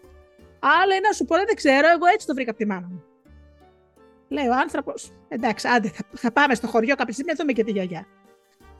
Πάνε λοιπόν το καλοκαίρι διακοπές στη γιαγιά. Βρε γιαγιά μου, λέει, σε παρακαλώ, ένα πράγμα λέει, θέλω να μου απαντήσεις. Η γυναίκα μου και η πεθερά μου, όταν μαγειρεύουν το ρολό το κρέας, πριν το βάλουν, λέει, στο ταψί, το κόβουν στις άκρες και μου λένε ότι έτσι γίνεται πιο νόστιμο. Ότι το έκανες κι εσύ. Το κάνεις ακόμα. Όχι, παιδάκι μου, λέει, δεν χρειάζεται, λέει τώρα πια. Το έκανα, λέει, τα παλιά χρόνια που είχα μικρό ταψί. Τώρα που αγόρασε, λέει, μεγαλύτερο, δεν λέει το ρολό μέσα. λοιπόν, Γεωργία μου, άκου, είναι, είναι Καταπληκτικό. Ναι. Πραγματικά. Άκου όμως και μια αληθινή ιστορία. Ναι. Ε, ο συγχωρεμένος ο πατέρας μου χρόνια έλεγε ότι όταν, όταν ήταν να φάμε μαύρα σίκα, εμένα η καταγωγή μου είναι από Μυτιλίνη, από Ερεσό. Έλεγε λοιπόν, μην τρώτε μαύρα σίκα. Τα ωραιότερα, έτσι. Τα μαύρα, τα ξέρεις. Τα... Ναι, ναι, ξέρω, ξέρω. Όχι μαύρα σίκα, μόνο πράσινα σίκα, γιατί τα μαύρα σίκα ενδέχεται να έχουν μέσα πουλικάκια ε, τα οποία μπορεί να κάνουν, να ναι. προκαλέσουν. Ναι, ναι, ναι. Όχι, εμείς βέβαια τρώγαμε, αλλά ο πατέρας μου, επιχειρηματίας και τα λοιπά, δηλαδή ένας άνθρωπος που πραγματικά είχε έτσι, δηλαδή η σκέψη του ήταν δομημένη. Άκου λοιπόν, πέρασαν χρόνια ολόκληρα και πριν 7-8 χρόνια, σε μια συζήτηση που, που είχαμε, ε, με τον πατέρα μου, γιατί του έλεγα πάντα βρε μπαμπά, τα μαύρα ασίκα, τα καλύτερα κτλ. Όλοι λένε όχι, όχι, όχι. Και μου σκάει το, μου σκάει το μυστικό πριν 5-6 χρόνια. Μου λέει λοιπόν, η γιαγιά, η γιαγιά του, όταν ήμουν μικρός, μου έλεγε, μου, έλεγε, ε, μου είχε πει, λέει, για αυτά τα μαύρα ασίκα. Τι, να μην τα τρώω και να τρώω μόνο τα πράσινα. Και ξέρεις ποια ήταν η ιστορία που κρυβόταν από πίσω; Στην κατοχή, ωραία, πουλούσαν. Και επειδή τα πιτσιρίκια, ξέρεις, πηγαίναν και τρώγαν, πώς θα, τα... Σου λέει πώς θα τα πουλήσω, τους λέγανε ένα ψέμα για να, για να μείνουν πιο πολλά για να τα πουλήσω. Τα μαύρα λοιπόν ήταν, ήταν, είχαν μέσα ε, Ξέρεις, ε, σκουλικάκια για να μην τα τρώνε. Ναι, ναι, ναι, είχαν μέσα σκουλικάκια για να μην τα τρώνε για να τα πουλάνε οι άνθρωποι προκειμένου να, να ζήσουν. ναι. Όμως, ο μπαμπάς μου το κλείδωσε από τα 3, 4, 3, 4 χρόνια και δεν το επαναδιαπραγματεύτηκε ποτέ. Α, μπράβο. Έτσι, μετά από 5-6, δηλαδή πριν 5-6 χρόνια Ε, τα Φαντάσου 80 λοιπόν το τώρα έχουμε. ότι οι περισσότερες πεπιθήσεις που έχουμε είναι αυτού του τύπου, έτσι.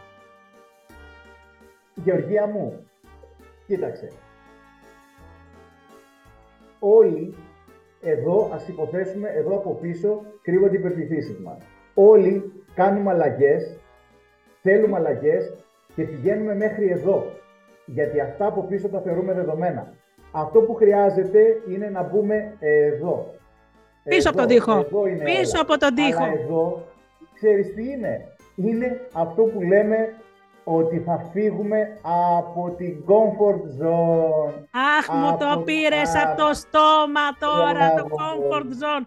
Για τη ζώνη της άνεσης, να, πούμε- να το πούμε και ελληνικά για τον κόσμο που Ναι, βέβαια. Ναι, Ναι, ναι, λοιπόν, ναι. ήμουν έτοιμη να σε ρωτήσω για τη ζώνη της άνεσης, γιατί η επόμενη ερώτηση που θα σου κάνω, που ο κόσμος ε, επίσης απάντησε μέσα στην τριπτική πλειοψηφία, πρέπει να σου πω ότι δεν ξέρω με ποιο τρόπο το, ερωτο- το ερωτηματολόγιο αναρτήθηκε σε πολλά, δεν το, δεν το κατάλαβα, πρέπει να το είδανε περίπου σχεδόν χίλια άνθρωποι και απαντήσανε το ερωτηματολόγιο που βάλαμε.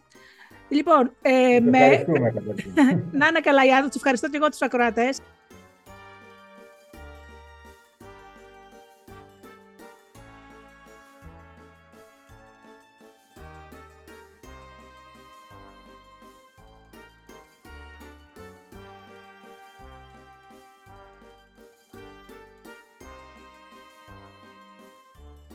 Λοιπόν, ε, σε, ρω- τα επόμενα που θα σε ρωτήσω, σε παρακαλώ, α- α- αφορούν το επάγγελμα και τα χρήματα. Λοιπόν, αυτό που απαντήσανε αμέσως μετά από το οι γυναίκες και οι άντρες χαλάσανε σήμερα είναι αυτός, αυτή πέτυχε γιατί έχει. Άνω κάτω τελεία.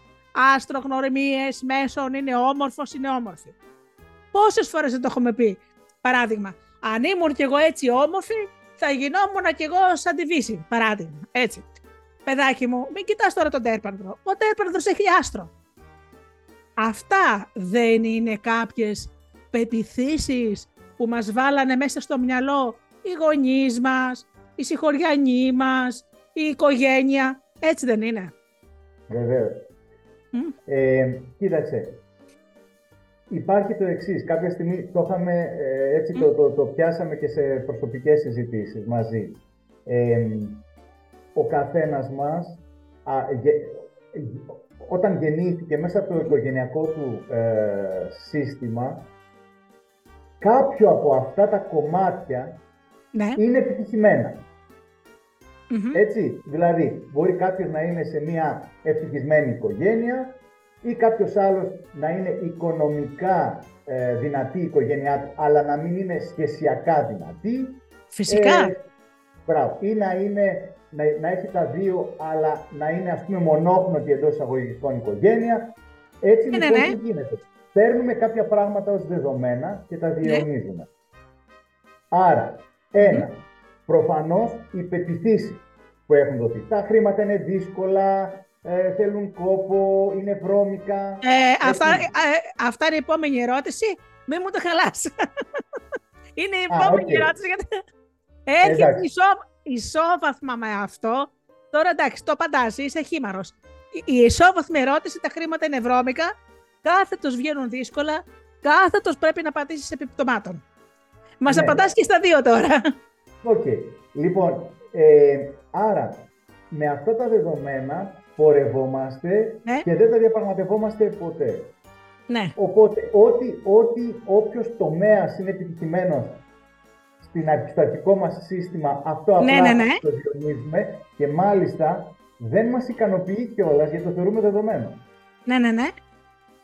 Και πάντα τρέχουμε η σύγκριση. Θυμάσαι που λέγαμε πριν στα, στις ε, εντολές, έτσι; Ναι, ναι. Η σύγκριση λοιπόν πάντα για να γίνουμε εντός εισαγωγικών καλύτεροι ναι. ε, είναι.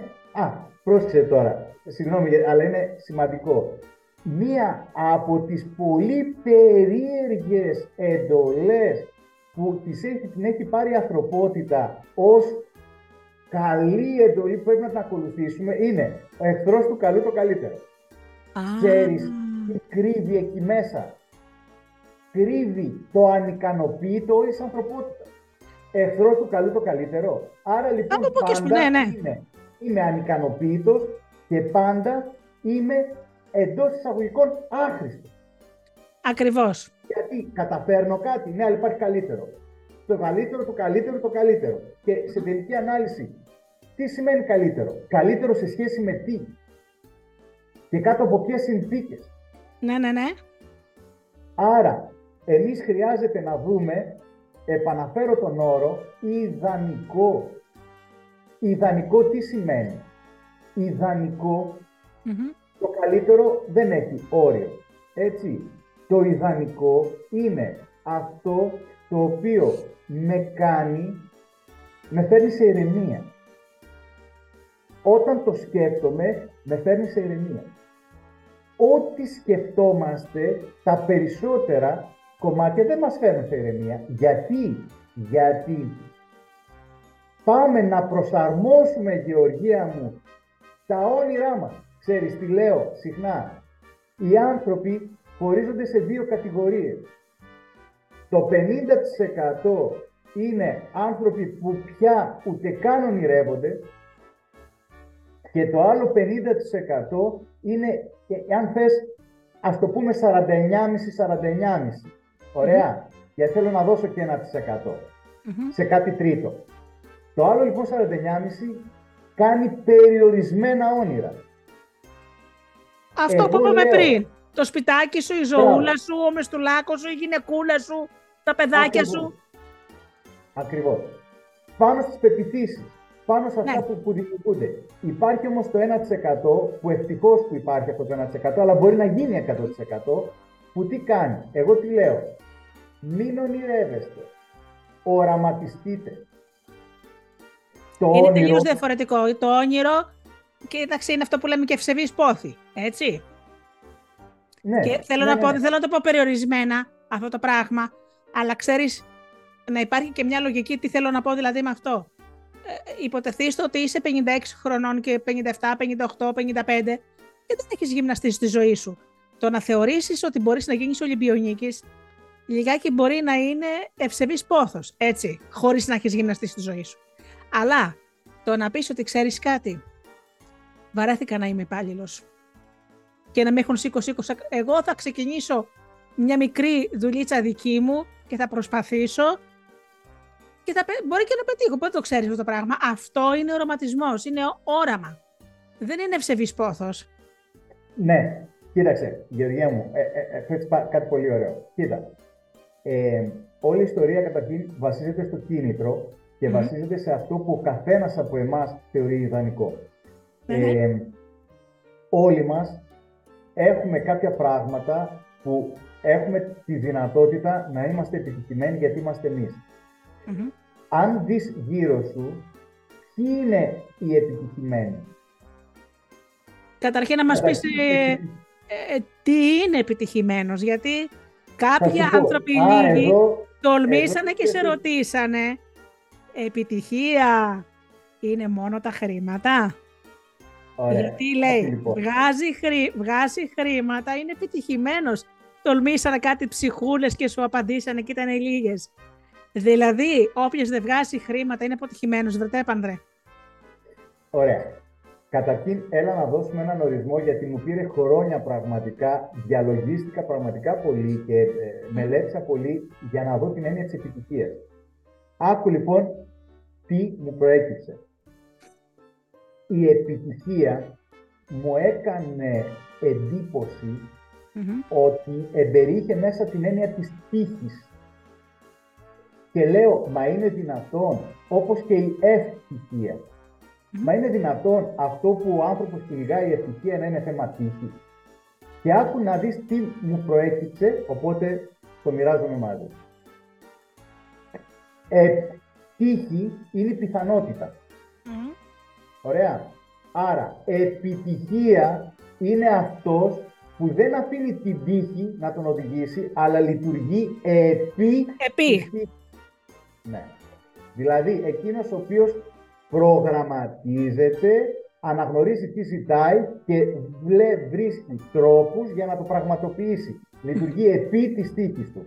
Όπως επίσης, ευτυχία είναι το F της τύχης. Δηλαδή, να, εγώ ο ίδιος αντιλαμβάνομαι τι είναι αυτό που πραγματικά με κάνει, μου δίνει, μου προσφέρει το F ζήν και, κυνηγά, και στοχεύω το F της τύχης μου.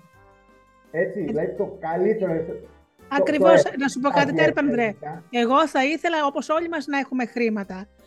Αλλά όμως να έχω καταρχάς το χρόνο και την υγεία να τα απολαύσω. Να πηγαίνω στις εκδρομές μου, να πάω στο θέατρό μου, να κάνω με τους φίλους μου βόλτες.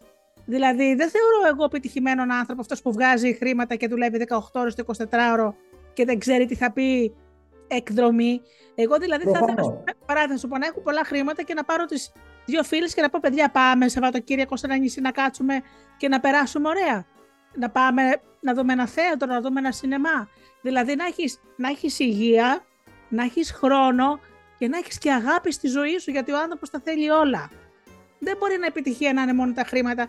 Και τώρα θα πω και κάτι άλλο. Ο Μέγας Άλμπερτ Σβάιτσερ είχε πει «Τύχη είναι το όνομα που παίρνει ο καλός Θεούλης όταν θέλει να δράσει incognito.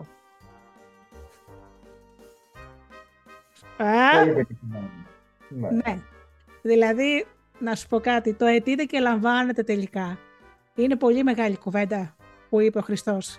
Δηλαδή, ζείτε και θα το πάρεις. Βέβαια, κοίταξε, εγώ άμα θέλω να ζητήσω ας πούμε, να πεθάνει ο τέπαρναδος, δεν θα σου το κάνει το χατέρι το σύμπαν, έτσι.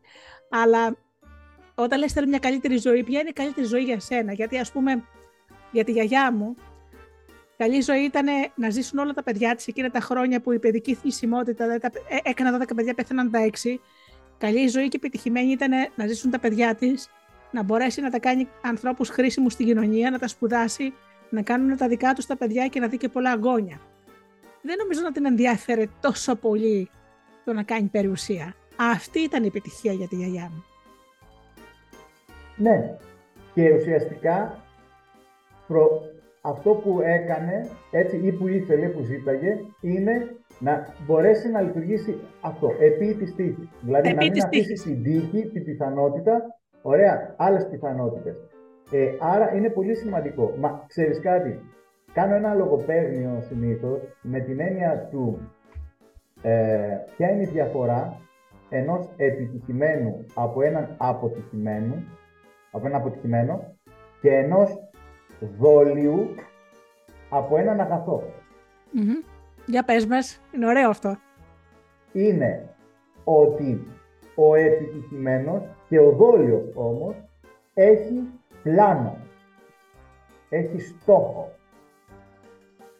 Άρα μπορούμε να είμαστε επιτυχημένοι και αγνοί. Κατάλαβε δηλαδή. Α, ξέναυσμα.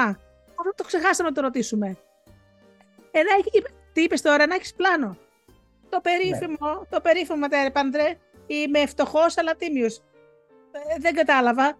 Δηλαδή, δεν υπάρχουν φτωχοί άτιμοι ή δεν υπάρχουν πλούσιοι τίμοι. Αυτό ποτέ μου δεν το κατάλαβα αυτό το πράγμα. Τι θα πει, είναι είμαι φτωχός πλην τίμιος. Είναι, Γεωργία μου, η συνειρμή που φτιάχνει ο εγκέφαλος. Ναι. Είναι, ξέρεις, το γνωστό με τον μπουζούκι και, τον, ε, και το όργανο. λοιπόν, τον αστυνόμο. Αυτό είναι μια λογική συνέπεια. Ναι, ναι, ναι. Είναι συμπαγωγή λογική. Ωραία. Εμείς χρειάζεται να την αλλάξουμε. Mm-hmm. Άκου λιγάκι αυτό, γιατί είναι ωραίο. Ναι, ναι. Το λέω κιόλας γιατί μου αρέσει, ξέρεις, γιατί προέρχεται και από ε, στα. Ε, στην, ε, ο, ο αριστοτελης λέει ότι υπάρχει η επαγωγική και η απαγωγική μέθοδος. Ναι. Δηλαδή, και στη σκέψη μας. Τι είναι αυτό, είναι ότι αυτό που σου έλεγα πριν από την αιτία, πηγαίνω από την αιτία στο, στο αποτέλεσμα και η άλλη είναι ότι πηγαίνω από το αποτέλεσμα, δηλαδή λέω τι θέλω και κοιταω να δω πώς θα το αποκτήσω. Αυτό είναι που χρειάζεται να κάνουμε. Η λογική μας πηγαίνει, είναι, είναι μια μέθοδος, είναι, είναι, είναι ένα, ένας μηχανισμός. Εμείς μπορούμε να χρησιμοποιήσουμε, να βάλουμε άλλη πρώτη ύλη για να πάρουμε άλλο αποτέλεσμα. Εμείς εδώ αυτό το θεωρούμε τις πρώτες ύλες, λέμε αυτό Υπάρχει μια, μια παροιμία, την ξέρεις, αυτός ο φούρνος λέει αυτό το ψωμί βγάζει. Ναι, ναι, το ξέρω. Αυτό το ψωμί βγάζει ο συγκεκριμένος φούρνος. Αλλά εσύ δεν είσαι ο φούρνος, είσαι ο φούρναρη. Άρα, ο επιχειρηματίας ή θα πεις Α, ξέρεις, αυτό το φούρνο τον έχω από τότε, τον κρατάω έτσι και δεν ξέρω τι, ο παπάς μου, ο παππούς μου. Οκ. Όχι. Εσύ τι ζητάς να κάνεις; Αν η περιοχή, αν ο φούρνος δεν μπορεί να σου το προσφέρει, πάρε την τέχνη σου, πάρε τον εαυτό σου και τις ικανότητές σου και φτιάξε το αλλού. Ναι. Αλλά τι γίνεται; Μπλοκάρουμε, συγγνώμη για να το ολοκληρώσω, αλλά τι γίνεται; Και, σαν παράδειγμα, δίνοντάς το, οι περισσότεροι λένε, μένουν στην ευκολία, αυτό που λέγαμε πριν, έτσι, ναι. και ή μένουν στις, στις ηθικές που λέει «Α, είναι του πατέρα μου».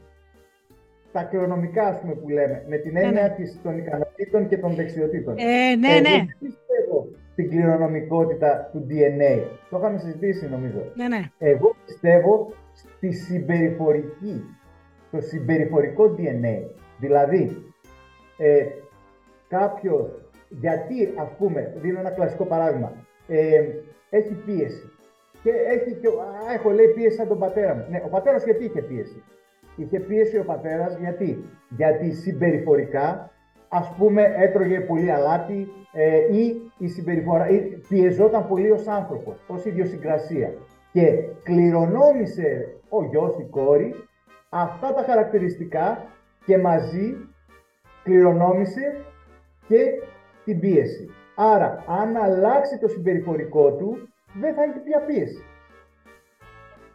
Κάτω καρδιά, ό,τι θέλει. Ε, ναι, αυτό είναι. Γιατί κοίταξε να δει, μέσα στο νέο σνούς, εγώ είδα ότι να μας πεις πριν κλείσουμε σιγά σιγά την ε, ωραία μας κουβέντα, να μας πεις τις υπηρεσίες ε, που προσφέρει ο νέος νους, εκτός το ότι σήμερα σε ονομάτισα το τζίνι του, καθεμιά, του καθενός που θα έρθει σε σένα. Ξέρεις, ο Αλαντίν ε, έτριβε το λιχνάρι και έβγαινε το τζίνι. Και βέβαια τα παραμύθια λένε, ε, ξέρεις, είχες μόνο τρεις ευχές. Τρεις ευχές. Αλλά στην πραγματικότητα σε όλες τις παραδόσεις του κόσμους οι ευχές είναι περισσότερες, έτσι.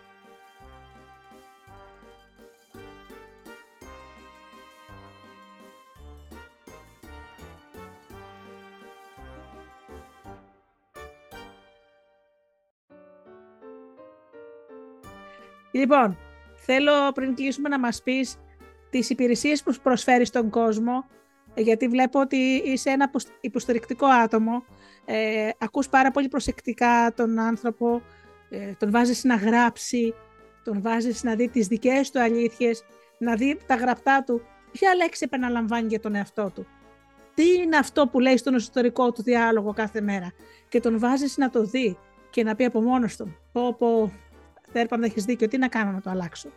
Θέλω λοιπόν δηλαδή να μας πεις μερικά πράγματα για το νέο σνούς, ε, τι υπηρεσίες υπάρχουν, αν υπάρχουν ατομικές συνεδρίες, αν μπορεί κάποιος να είναι σε κάποιο άλλο μέρος της, ε, εκτός από Αθήνα, αν μπορείς να κάνεις, ε, πώς το λένε, με το Zoom.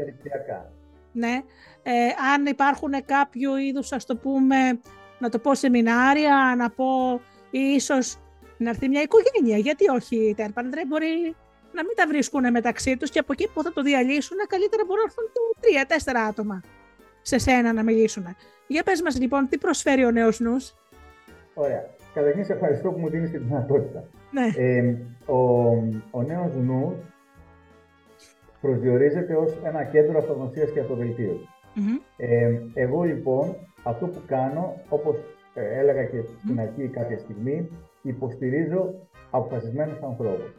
Ε, αυτό που κάνω λοιπόν είναι με μέσα από τις δικές τους αναζητήσεις, εγώ τους καθοδηγώ να γνωρίσουν και να αναγνωρίσουν τον εαυτό τους και τι ζητούν. Κάνω λοιπόν ατομικές σε συμβουλευτική ζευγαριών, σε συμβουλευτική εφήβων, σε συμβουλευτική γονέων. Ε, κάποιος, αν θέλει επαγγελματικά, ε, στην έννοια της επαγγελματικής καριέρας. Ε, στην, ε, στο πώς να διαχειριστεί συναισθήματα, άγχος ε, ή οτιδήποτε. Ε, άρα, σε προσωπικά μπορούμε οτιδήποτε να το δούμε, να το αναγνωρίσουμε και να βρούμε λύσεις. Γιατί, γιατί όλα πραγματικά ξεκινάνε από, δηλαδή από τα διέξοδα και τα διέξοδα ξεκινάνε από αυτά τα μπλοκαρίσματα ουσιαστικά που έχουν συμβεί ως βιώματα στη mm-hmm. βρεφοπαιδική ή επιδική ναι. Ωραία. Σε ένα σημείο δηλαδή που είναι πολύ σημαντικό για τον εγκέφαλο και το κρατάει σαν δεδομένο για την ναι, ναι, ναι. Έτσι μπορούμε λοιπόν αυτό να το ε, υποστηρίξουμε ώστε να το ξεπεράσουν και όχι μόνο να το ξεπερασουν αλλά να βάλουν αυτά τα δεδομενα Ε, αυτά μπορούν να γίνουν είτε διαδόσεις στο χώρο μου, είτε να γίνουν διαδικτυακά. Μπορεί, ε, ένας έφηβος, ναι. μπορεί ένας έφηβος να θέλει να, ε, βέβαια κατόπιν γονική συνενέσεως, γιατί μιλάμε για ενήλικο, ε, μπορεί ένας έφηβος ε, να σε εμπιστευτεί χωρίς την παρουσία της μαμάς και του μπαμπά, γιατί ξέρεις, μπορεί το παιδί να θέλει να σου πει πράγματα που δεν θέλει να πει στους γονείς του. Αυτό γίνεται, δηλαδή συμβουλεύεις σε έφηβους. Ναι, βέβαια. Εδώ θέλω να σου πω πραγματικά ότι έχω εξαιρετική επιτυχία με τους έφηβους. Γιατί τους, ε, ε, απέναντί τους η επικοινωνία μου είναι ναι, ναι. σαν ίσο προς ίσο. Δηλαδή, τους, ε, τους αφήνω, δημιουργώ μια οικειότητα, ε, γιατί είναι πραγματική. Αγαπάω τον εαυτό μου και σέβομαι τον εαυτό μου, άρα λοιπόν αγαπώ και σέβομαι τον οποιονδήποτε. Ε, είχα θέματα στην εφηβεία μου, άρα είμαι πολύ... Ε, ξέρεις, δηλαδή έχω μια ιδιαίτερη ευαισθησία ε, στο κομμάτι των εφήβων. Συν το γεγονός ότι ε, επειδή εγώ είχα ε, σαν έφηβος είχα ένα διαφορετικό όραμα ζωής. Ε, θέλω να αναγνωρίσουν οι νέοι άνθρωποι αυτό. Είναι μπλοκαρίσματα που ειδικά στους έφηβους, ε, στους έφηβους προέρχεται από, από αυτό το σύστημα ε, που τους έχει δώσει ρόλο. Ναι, ναι. Και είναι πολύ πιο εύκολο να βγουν από αυτό. Ωραία. Όλοι μας να βγουν. Δηλαδή, εγώ έχω, βλέπω και ανθρώπους και εγώ 60-70 χρονών δεν υπάρχει ούτε κοινωνικό, ούτε ηλικιακό, ούτε θέμα φύλου. Κατάλαβα τι λες, ναι. πράγματα μαζί. Ναι, γιατί λειτουργούμε βάσει της, ε, του τρόπου λειτουργίας, ας πούμε, του, του εγκεφάλου. Οπότε, ε, ναι, επίσης, υπάρχει και χώρος που μπορεί κάποιος να έρθει, ε, να σε επισκεφτεί, γιατί κάποιοι θέλουν το, από κοντά, δεν τους βολεύει το κομπιούτερ. Ο χώρος, ο χώρος είναι στην Παλίνη, όπως μπαίνοντα στο νέο νου και τα λοιπά. Ε, και έχει και ε, πρόσβαση υπό την έννοια ότι είναι, είναι στην Κάντζα, οπότε είτε κάποιος με μετρό, είτε κάποιος ε, ε, από Μεσογείων και τα λοιπά, αλλά ακόμα και από το... Ε, Προαστιακό νομίζω έχει. ναι, μέσα από τα διόδια, ας πούμε, από την οδό και τα λοιπά, είναι στα 100 μέτρα. Δηλαδή, πολλές φορές ε, άνθρωποι από Πειραιά, ας το πούμε έτσι, το λέω γιατί θεωρητικά κάποιος γνωρίζοντας τις περιοχές, είναι πολύ πιο εύκολο να έρθει μέσω Αττική Οδού, ας πούμε, από το να ε, πάει ναι. ενδεχομένως στο κέντρο. Αυτά θα τα γράψω και στο, στην περιγραφή του βίντεο και του podcast που θα ανεβεί, δηλαδή τη διεύθυνση, το νέο νους, έτσι και όλα αυτά και το email Έχω ομάδες. Ε, ναι. Θέλω να συμπληρώσω, επέτρεψέ μου, Γεωργία. Έχω ομάδες ε, ετήσιες ε, ή κάνω κατά διαστήματα ε, σεμινάρια, επίσης ε, ε, κάποια βιντεάκια, YouTube, TikTok κτλ. Αλλά και αρθρογραφία. Γιατί το λέω; Αξίζει κάποιος να μπει στο νέο νους, να, να δει. Έχω αρκετά άρθρα μέσα, τα οποία συνεχώς ε, βγάζω καινούργια άρθρα. Άρα, ακόμα και αν θέλει να το παρακολουθήσει ή στο facebook στη σελίδα μου, σαν νέος νους. Ε, νομίζω ότι, ότι αξίζει, γιατί δίνω και κάποια κατά καιρούς και κάποια δωρεάν. Ε, Α. Ναι, μία, μία μισή ώρας με, με ειδική ε, ανάλογα έτσι όπως αφουγκράζομαι, ε, ξέρεις, στην κοινωνία. Οπότε θα μπορούσαν κάλλιστα ε, εγγεγραμμένοι, ας πούμε, ή παίρνοντας ένα μέρη και τα λοιπά, να τους ειδοποιούμε για όλα αυτά γιατί ναι. θέλουμε γενικότερα πράγματα. Επίσης, κλείνοντας, ε, Γεωργία, θέλω το εξής να, πω, ότι ε, όποιος ξεκινήσει, ε, δίνω, όποιος θέλει δηλαδή, μπορούμε να έχουμε ένα, ε, μια μισάωρη ε, δωρεάν διαδικτυακή συνεδρία. Θα είναι διαδικτυακή βέβαια αυτή για ευνόητους λόγους, ε, για, το, για την οικονομία χρόνου και των δύο πλευρών. Ε, μπορούν να μου στείλουν στο mail αν μπουν στο νέο νους κάτω-κάτω υπάρχει αυτό, ώστε να κάνουμε μια επικοινωνία, να πούμε κάποια πράγματα για, να, για να βοηθηθούν και να υποστηριχθούν σε σχέση με ε, αυτό και αν θελήσουν αργότερα να ναι. συνεχίσουν. Ε, κοίταξε, αυτό πάνω απ' όλα είναι πρέπει ο, ο συμβουλευόμενος και αυτός που συμβουλεύει να έχουν και κάποια χημεία μεταξύ τους.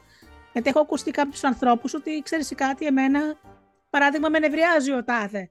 Άρα και δεν είναι και πολύ καλό να κάνεις συνεδρίες μαζί του, άμα σε νευριάζει, έτσι; Ή ξέρω εγώ, ναι. νιώθω ότι δεν μπορώ να το πιστεύαμε. Ξέρεις, καμιά φορά κάποιος άνθρωπος μας θυμίζει κάτι υπάρχει μια πληροφορία και καταγεγραμμένη στον εγκέφαλό μας και λες: Ρε, παιδάκι τον αντιπαθώ. Ενώ δεν σου, δεν σου έχει κάνει τίποτα, αλλά σίγουρα κάτι σου θυμίζει.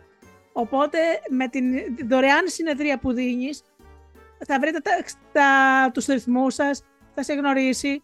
Ε, κοίταξε, μπορεί να θέλει να σου πει και κάτι προσωπικό, όπως σου είπα, θα βάλω τα στοιχεία σου έτσι, μπορεί να θέλει κάποιος να σου πει κάτι το οποίο δεν θέλει να, ε, θα σου φέρω τώρα ένα παράδειγμα ότι ε, μέσα στο κανάλι μου στο YouTube που ανεβαίνουν οι συνεντεύξεις, ε, μου στείλε ε, ιδιωτικό μήνυμα κάποιος και λέει: ε, Σας παρακαλώ πολύ, πώς θα επικοινωνήσουμε τον τάδε, ξέρεις. Και του λέω: Θα κοιτάξεις λίγο στην περιγραφή, μην με ρωτάς εμένα τίποτα. Στην περιγραφή έχω το email, έχω το site. Εκεί θα πεις τα, τα το προσωπικό σου. Εμένα μην με βάζεις. Εγώ μόνο συνέντευξη πήρα. Έτσι. Ε, να πω και πάλι ότι να κοιτάτε στις ε, ε, περιγραφές των βίντεο που έχω, γιατί υπάρχουν όλα τα, όσο το πω, τα στοιχεία για να επικοινωνήσει κάποιος μαζί σου, ε, χωρίς να βάλει μεσάζοντα εμένα, έτσι. Αυτά είναι προσωπικά θέματα. Ωραία. Λοιπόν, Θέρπαν, να σε ευχαριστώ πάρα πολύ. Ήσουν ε, χυμαρώδης, μας είπες πολλά ωραία πράγματα. Ε, κάπου μας έσπασες και πεπιθήσεις που είχαμε από τους γονείς μας, έτσι. Και πολλές φορές, ξέρεις, πιστεύω ότι οι πεπιθήσεις ε, λειτουργούν σαν να σου βάλει με τούβλα. Όσο το κουβαλάς στην πλάτη σου δεν μπορεί να πας και πολύ μακριά. Ναι, αυτό είναι αλήθεια. Να. Και εγώ σε ευχαριστώ πολύ Γεωργία, γιατί, ναι. OK, okay, το ξέρεις και εσύ, μμ. Και καλύτερα ότι οι συνεντεύξεις και αυτό που βγαίνουν προκύπτουν ε, και από τα ερωτήματα και από το πόσο δίνει χώρο ε, ο εκάστοτε, ναι, ναι. το οποίο εσύ το έκανες και σε ευχαριστώ πολύ. Υπήρχε αυτή η οικειότητα ούτως ή άλλως και μέσα από την γνωριμία των χρόνων, αλλά πραγματικά σε ευχαριστώ γιατί μου έδωσε και τη δυνατότητα να, να εκφραστώ. Ωραία. Λοιπόν, σε ευχαριστούμε πάρα πολύ, Τέρπανδρε. Και, εγώ. και βέβαια, ε, αν επειδή προκύπτουν διαρκώς ερωτήματα, μπορεί να σε χρειαστούμε και άλλη φορά για άλλη συνέντευξη. Πολύ ευχαρίστω. Δεν ξέρεις τι γίνεται. Βεβαίως. Εντάξει. Για μένα είναι ευχάριστο και ειδικά και μαζί. Λοιπόν, σε ευχαριστώ πάρα πάρα πολύ. Και εγώ. Και οι ακροατές του, του, της εκπομπής «Άνθρωποι και Ιστορίες», όσο βέβαια και το, και το βίντεο, σε, θα σε ευγνωμονούν. Και εγώ εσάς. Hasta yeah, ya.